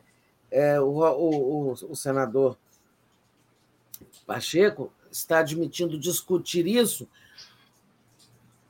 porque a pauta anti-supremo do Rogério Marinho é muito mais agressiva. Os ministros do Supremo, ah, tudo bem, a gente compreende, desde que, né, claro, essa mudança passe a valer só para os próximos ministros do Supremo, não para os atuais, né? Porque a lei não pode retroagir, né, como nós sabemos, retirando direitos. É, então, você vê que todas as armas estão sendo utilizadas lá é, no Senado para tirar, é, evitar a zebra, né? É, inclusive essa de discutir é, mandato de ministro do Supremo. É. Mas vamos ver, daqui a pouco tem a posse solene dos deputados, 513 deputados, 27 senadores, tapete vermelho, hino nacional. O Lula não vai, né? É, mas será representado pelo é, pelo ministro Rui Costa, chefe da Casa Civil. Todos os anos, quando o Congresso reabre, o presidente da República leva ou manda ao Congresso é, aquele, é, aquele documento que é uma prestação de conta, que lá nos Estados Unidos, inclusive, chama Estado da Nação, né? Que é um retrato do que foi feito no ano anterior. Aqui se chama Mensagem ao Congresso. Todo ano é, tem a mensagem, é, assim, a mensagem falando, fazendo um balanço do ano anterior, do, como é que está o estado da nação. Eu gosto do nome que os americanos deram lá para isso, né, para esse documento. Mas esse ano só tem uma mensagem ali. Como é, como é o primeiro ano de mandato de um presidente, ele não tem o que dizer é, sobre o que ele fez, mas ele vai falar do estado da nação, digamos assim, o que ele herdou. Né? É, então, quem vai é o Rui Costa, porque o presidente fez outra opção. Ele vai ao judiciário, a abertura do ano judiciário lá no Supremo.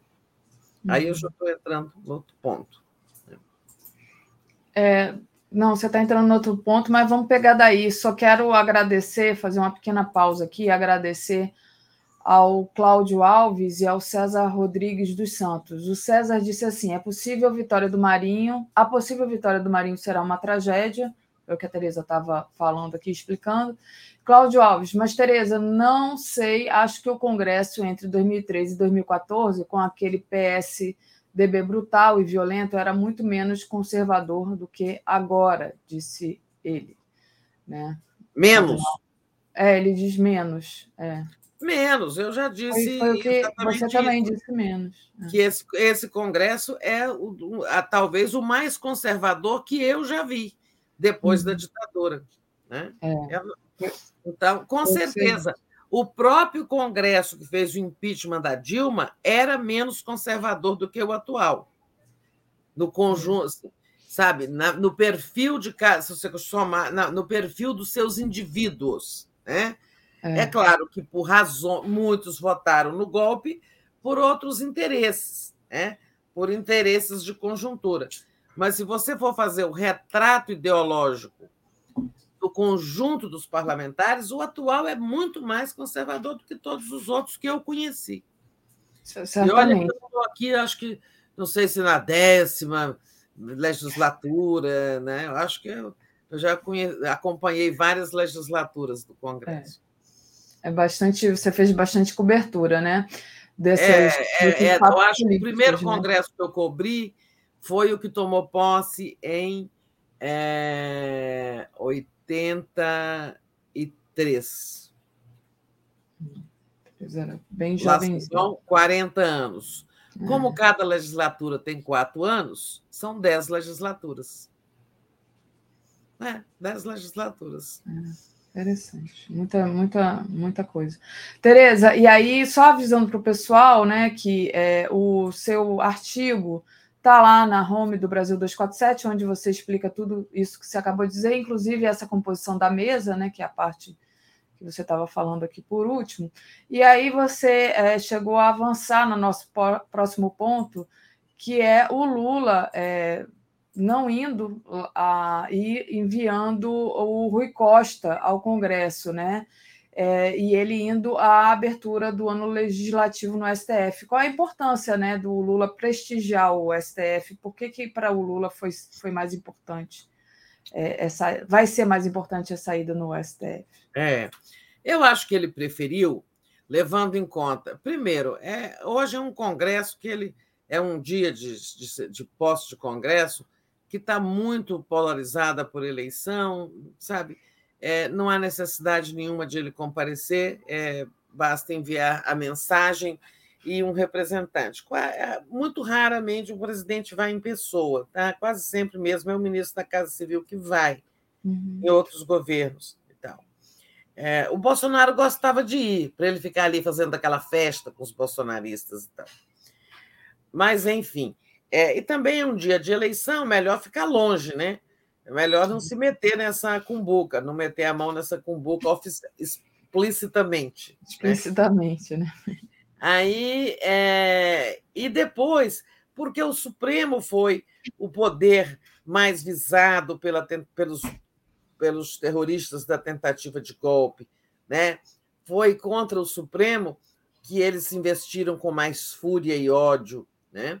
As imagens mostram claramente isso.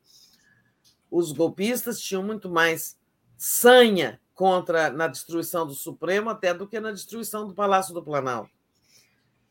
Não sei se a gente pode comparar assim, mas tudo, indito, tudo, tudo aponta para um ódio muito especial contra o Supremo. Há quem diga, inclusive, aliás, há quem diga não, vou dar o autor, né? O ministro Flávio Dino, aqui na entrevista para nós, disse o seguinte: olha, não esperava, os golpes no Brasil nunca fecham, raramente fecham o Supremo para manter uma fachada de legalidade. Né? derruba o presidente da República, às vezes fecha um Congresso, às vezes não, para manter aquela faixa de normalidade e o Supremo funcionando. O próprio golpe de 64 não fechou o Supremo. Só mais tarde, já em 68, é que eles atacaram o Supremo, é, aposentando ministros compulsoriamente e tal. É, e, mas dizia o Flávio Dino, eles erraram o cálculo, né? É, houve uma overdose, atacaram conjuntamente os três poderes, e isso criou uma união, uma frente de resistência institucional que juntou todo mundo naquela caminhada que o Lula fez da rampa ao, plana, ao Supremo. Né? Aquela descida da rampa e a, caminha, a travessia da Praça dos Três Poderes, todo mundo junto ali.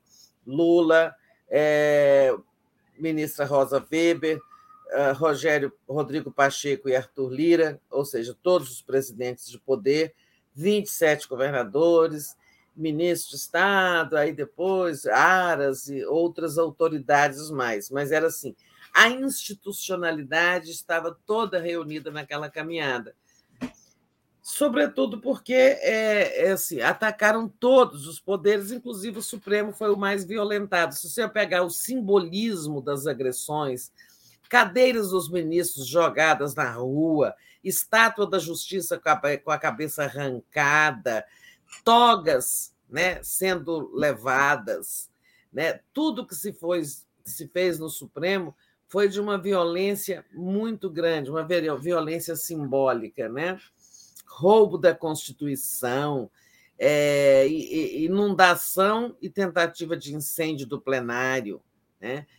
Tudo aquilo, por exemplo, os plenários né, é, não foram. O plenário do Senado não foi invadido. Né? É, mas, enfim, o Lula optou por essa solenidade no Supremo, onde, até numa quebra de protocolo, ele vai discursar né?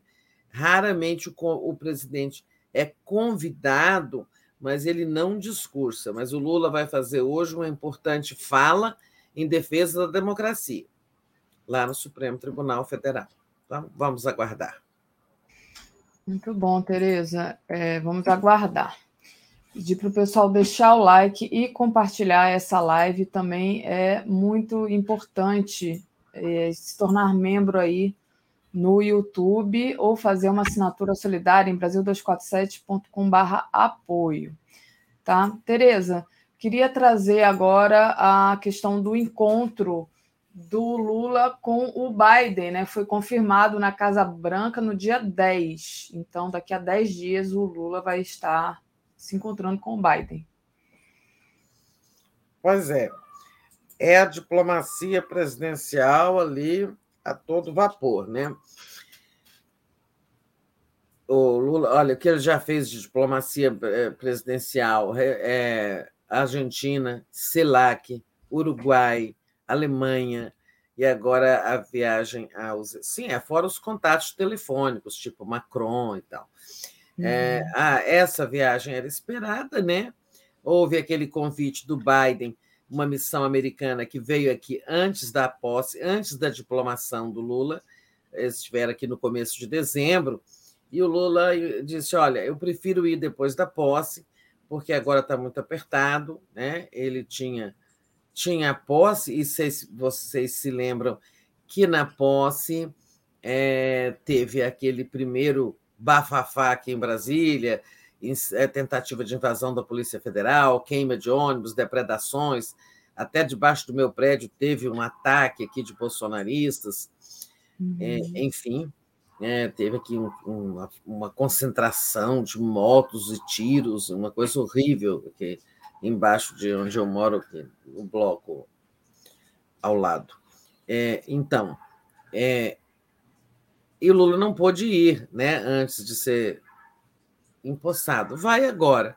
O que, é que tem nessa agenda? Né?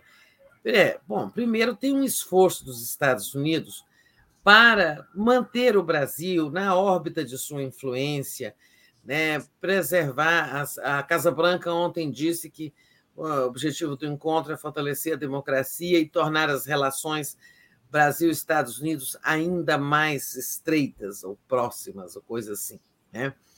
A embaixadora dos Estados Unidos, a nova embaixadora, porque os Estados Unidos estavam se lixando tanto para o governo Bolsonaro que passaram-se meses, se não até mais de um ano, é, não lembro o tempo exato, sem que os Estados Unidos tivessem aqui um embaixador, um embaixador aprovado pelo Senado Federal Americano, tal. Aqui tinha um encarregado de negócios, né? É, agora chegou a embaixadora, é, esqueci o nome dela, é, teve uma demora lá para aprovação dessa embaixadora, o Senado, primeiramente, é, criou caso lá, e houve todo um problema, mas estou procurando aqui a declaração dela. Mas a declaração dela foi o seguinte: é, não há parceiro melhor para o Brasil do que os Estados Unidos. Ou seja, nada de China, nada de integração latino-americana. Bom mesmo é a, a relação Brasil-Estados Unidos. É bom, é uma boa relação, é importante a relação com os Estados Unidos. Mas o Lula está fazendo, novamente, uma política externa. Eu, infelizmente, não vi a é, entrevista do embaixador Celso Amorim, quero vê-la. Né?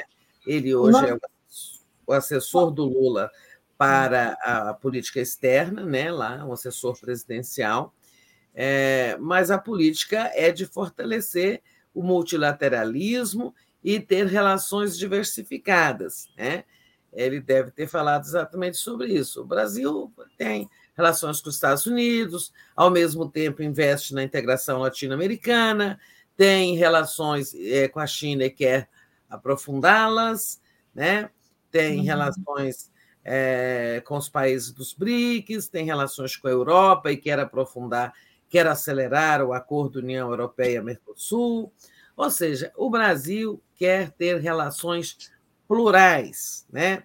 Ah, você trouxe aí a matéria. Brasil não tem parceiro, melhor parceiro do que os Estados Unidos. Como é que é o nome é, dela? Elizabeth Bagley. Ah, pois é, Elizabeth Bagley. Ela, ela não é diplomata de carreira e teve, um, teve uma demora ali na indicação dela. Agora nós temos representante mesmo, embaixador dos Estados Unidos, embaixadora dos Estados Unidos no Brasil, você vê como já melhorou a qualidade da relação. Né? Uhum. É, essa, essa, esse encontro Lula-Biden, então, ele tem, no, ele tem no, na agenda, creio, creio eu, aparecerão nas agendas, primeiro, uma defesa conjunta da democracia, como conter a extrema-direita no mundo, como conter o autoritarismo, né, a desvalorização da democracia, isso tudo isso. Também é, vai entrar na agenda a guerra da Ucrânia.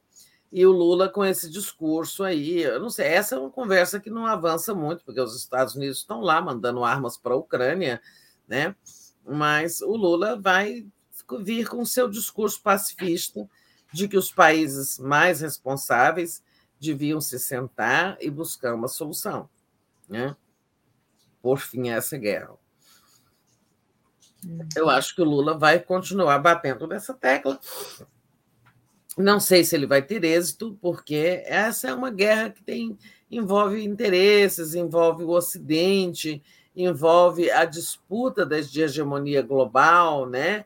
É, envolve todo o envolve todo o projeto de hegemonia ocidental liderado pelos Estados Unidos e armado pela OTAN, né, e envolve ali uma disputa que tem a, a, a Rússia do outro lado e numa, numa política ali de aproximação com a China, que na verdade é a segunda maior potência, mas a Rússia também quer demarcar o seu poder, a sua influência nesse nessa nova geopolítica mundial, que na verdade tem três, três países mais fortes, né? Exatamente, Estados Unidos, Rússia e China. Então é uma é uma guerra que envolve interesses tão poderosos que eu não sei se essa pregação do Lula vai ter efeito, mas isso entra na agenda com entra na agenda com o Biden, e também as relações bilaterais. Aí nós temos questões diversas de cooperação, de comércio, etc., né? das relações Brasil-Estados Unidos. Mas, sem dúvida, será um grande momento para o Brasil, né? um grande momento, não pessoalmente para o Lula, mas um grande momento para o Brasil, em que o presidente brasileiro vai lá altivamente defender nossos interesses, nossas posições, sem bater continência para a bandeira americana, sem como fazia Bolsonaro, sem dizer eu te amo, como Bolsonaro dizia para Trump, né? É. Bobagem, Coisa vergonhosa. Pois é, Tereza, ainda bem. Bom, Tereza, é, podemos é, pass ad, ad, é, passar adiante agora, andar um pouquinho para frente na nossa, na nossa pauta. É, o STF vai, pediu à PGR que abra um inquérito contra o Valdemar Costa Neto por conta da minuta golpista que ele disse que existia na casa de todo mundo, né? Todo mundo tinha uma minuta é. golpista em casa. E, bom, como é que vai avançar essa, essa conversa aí contra o Valdemar? Pois é, o Valdemar, é, então, tem, dentro de cinco dias, ele deve ser ouvido pela polícia por conta da, do que ele disse naquela entrevista ao Globo. Né? Não, minuta golpista. Havia aquele papel na casa de todo mundo, entregar um papel, toda hora me davam um papel sobre como evitar digamos, uhum. como evitar a posse do Lula e reverter a derrota do Bolsonaro, né? Na verdade, o nome disso é golpe, né? Uhum. É golpe contra a vontade é popular, né? O que, que, é isso? E ele, ele quis banalizar, né? Ele quis, eu acho que, de certa forma, ajudar o Anderson Torres, livrar a cara do Anderson Torres e do Bolsonaro. Ah, não, eram os papeluchos que andavam aqui pela cidade.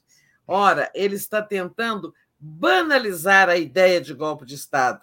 E ele não pode, ele precisa ser, é, é, ele precisa ser ouvido, ele precisa é, responder esse inquérito, né? É, não sei o que vai acontecer com ele, mas a ideia de a, assim, a intenção de banalizar um golpe de Estado não pode passar em branco.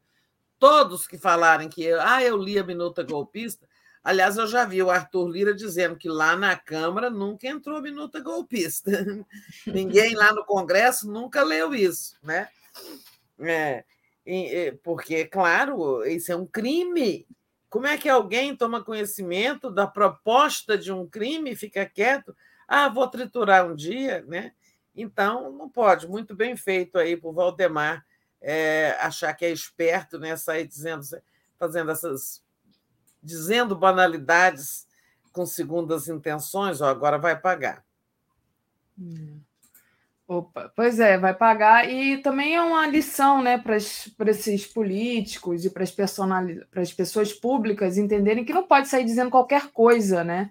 Principalmente em relação a golpe, e pior ainda, aí já entra o nosso, nosso próximo ponto de pauta, que foi a, aquele caso do jogador Wallace, né? Que é aquela coisa agressiva, horrível, é, e que chocou todo mundo ontem, é, ele dizendo que fez uma enquete lá nas redes sociais dele, né? Perguntando, bom, ameaçando o Lula de morte, né? Quem daria um tiro na cara do Lula Exato. com aquela pistola, né? E como é que pode, né, Tereza? É, continua achando que pode falar qualquer é, coisa é outro caso exemplar. Olha, a minuta do golpe, ela vai dar processo aí para Bolsonaro, Anderson Torres é, e Valdemar, e quem mais aparecer aí falando que tinha minuta de golpe, que discutiu a minuta de golpe, é, e também ela precisa, é, ela pode levar à inelegibilidade do Bolsonaro pelo TSE em breve, tá? É, essa é uma coisa. Esse atleta, Wallace, também precisa pagar essa, essa banalidade assim com que se fala em matar outra pessoa, qualquer outra pessoa, né? e especialmente matar o presidente da República. É, isso não pode continuar, porque as pessoas precisam aprender lições, né? é, a, a intenção. existe um crime na declaração de intenção, é o crime de incitação.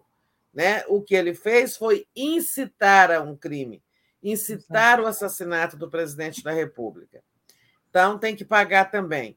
E agora, Daphne, é o seguinte: é, os bolsonaristas, esse povo todo da extrema-direita, chamado gado, é, eu não gosto muito, porque o coitado do gado não tem culpa disso. Né? Tem nada a ver com isso. É, mas é, esse pessoal, é, ele ficou quieto, esse pessoal ficou quieto aí depois da tentativa de golpe, né? enfiaram a cabeça na areia, mas eles estão voltando novamente, assim como lá no Senado é, o bolsonarismo põe a cabeça de fora com essa candidatura do Rogério Marinho, também aqui na sociedade, eles estão voltando agora com uma, sabe, uma ondas de fake news de todo quanto é jeito, né? É, postagens tipo essa do Wallace e mentiras também, sabe? É, muitas mentiras é, sobre Lula. Teve até aquela fake news ontem, o próprio Google, né? Ah, Rogério Marinho foi eleito presidente do Senado, surgiu lá né? Você pega, buscava no Google o nome do Rogério Marinho, vinha isso, era uma mentira, a eleição é hoje. O Google disse que foi um erro do algoritmo. Mas tudo isso é desinformação. É, tudo isso é, faz parte.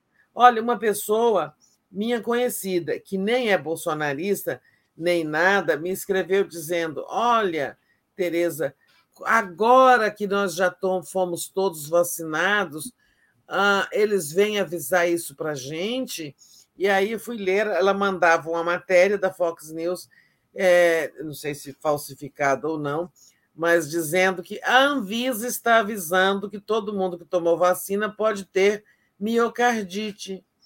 E essa pessoa, idosa, estava preocupada, com medo de ter miocardite, porque ela tomou quatro vacinas, e agora que vieram avisar que podia dar esse efeito colateral, ah, escrevi para ela: não, por favor, entre no site da Anvisa, não tem nada disso, isso é mentira, é fake news.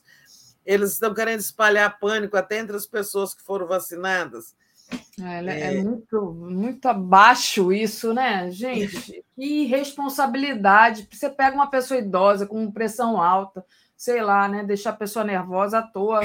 E a, a pessoa olha ali, Fox News, acredita, né? É, Está vindo a vacina bivalente, né? Está começando Isso. agora para idosos, e eles já querem sabotar essa vacina também.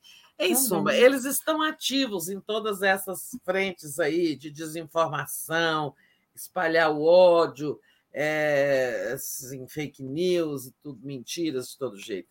E, é, é, o que, que é o Wallace? O que, que ele está fazendo se não instilar o ódio né? e incitar o crime? Então, vai ter que resolver, né? Exato. Olha, o Ricardo Souza, nosso internauta, diz assim: o Wallace, que recebeu bolsa como atleta em formação no total de mais de 300 mil por 10 anos, mostra a necessidade de combater o analfabetismo político. E aí, Tereza, enquanto você falava, eu tinha até colocado aqui o Twitter. Pois é, Bolsa Atleta, um programa criado do governo Lula. Né? Exato. Né? E até coloquei aqui o Twitter da Glazer, né? No dia que Lula retoma o Bolsa Atleta, destina 82 milhões para competidores da base ao alto rendimento olímpico e paralímpicos. Conhecido atleta do vôlei incentiva sua morte. O Wallace, inclusive, foi beneficiário do programa, recebeu 308 mil. Responsabilização precisa acontecer. Foi o Twitter aqui da, da, da Glaze, Tereza. Muito é. bem. É isso, precisa responsabilizar é, Ontem forma... o, o, Lula inaugurou lá o Conselho de Participação Social, né, que é o, órgão de diálogo do governo com os movimentos sociais, e disse até que a Gleisi devia estar muito feliz, porque essa era uma ideia que ela defendia muito desde a campanha. Hum. Que bonito o discurso do Raimundo Bonfim, você viu? Ele discurso forte, Raimundo que está sempre aqui conosco. Eu já entrevistei o Raimundo algumas vezes e assim é como a gente vê o povo lá, né? Participando do governo Lula é muito bom. Eu fiquei muito feliz ontem, Tereza. E ideia da Glaze, exatamente. É. Tereza, tem, temos dois minutos aqui é, para falar do Tarcísio, governador de São Paulo, sancionou lei para distribuição de remédios à base de cannabis na rede pública do Estado. Né? Muito parabéns, muito bem, Tarcísio, parabéns para ele. Mas será que o Bolsonaro gostou disso? Pois é, é pois essa, essa brincadeira para nós, aí esse assunto por último, porque você vê que as pessoas, quando elas.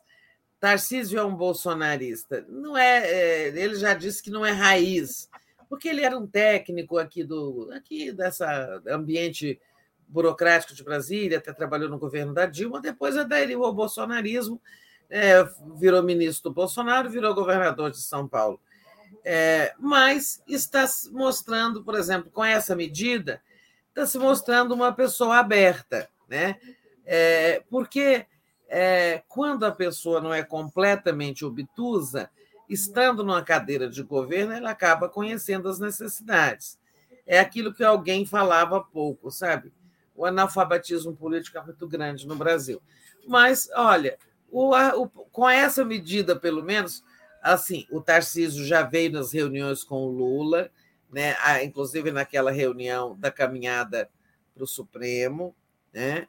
É, ele não não está rezando ali absolutamente na cartilha do Bolsonaro.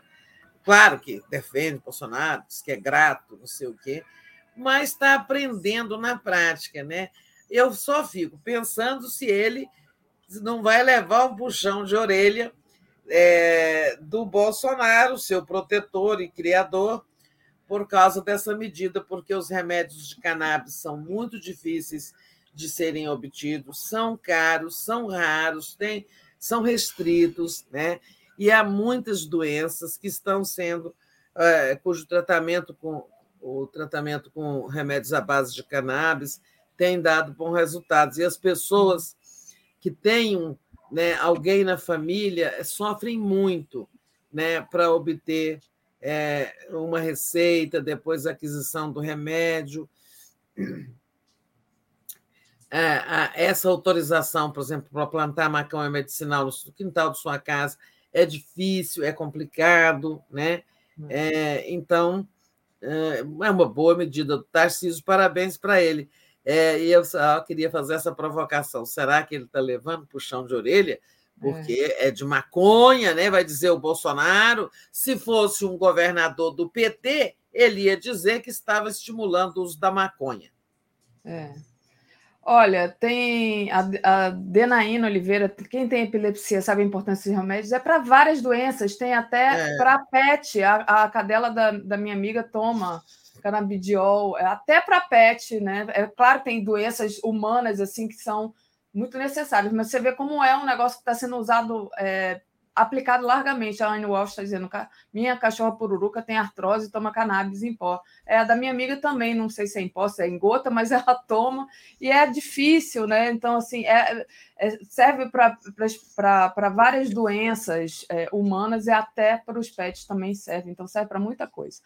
Júnia Lage, Zema é obtuso como o genocida. Júnia, que é lá de Minas, né?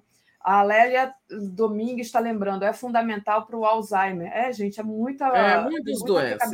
É, muita coisa. Bom, Tereza, chegamos aqui ao final da nossa transmissão. Queria agradecer vocês todos, pedir para vocês deixarem um like, lembrando que às 10 horas tem o Mundo Como Ele É, as potências ocidentais são amigas do Brasil. Às 11 horas, Giro das 11, Senado em transe, Pacheco Marinho. 13 horas, vereadora petista narra perseguição depois de denunciar Saudação Nazista. Às 14 horas, livros O Soldado Antropofágico, do Thales Absaber. Às 15 horas, o Atush entrevista o Alisson Mascaro. Às 16 horas, o próprio Temer já admitiu que o impeachment, é, que, que o impeachment contra Dilma foi golpe. Com a Denise Assis, às 17 horas tem teatro, outono, inverno ou o que sonhamos ontem. 18 horas, Léo Quadrado, 18h30, Boa Noite 247, 22 horas do dia em 20 minutos, e às 23 horas a live do Conde. Com isso, Tereza, encerro aqui. Te agradeço demais. Um beijo, boa continuação para você. É, o dia vai ser intenso, espero entrar ao vivo lá do Congresso. Desejo, desejo bom dia a todos.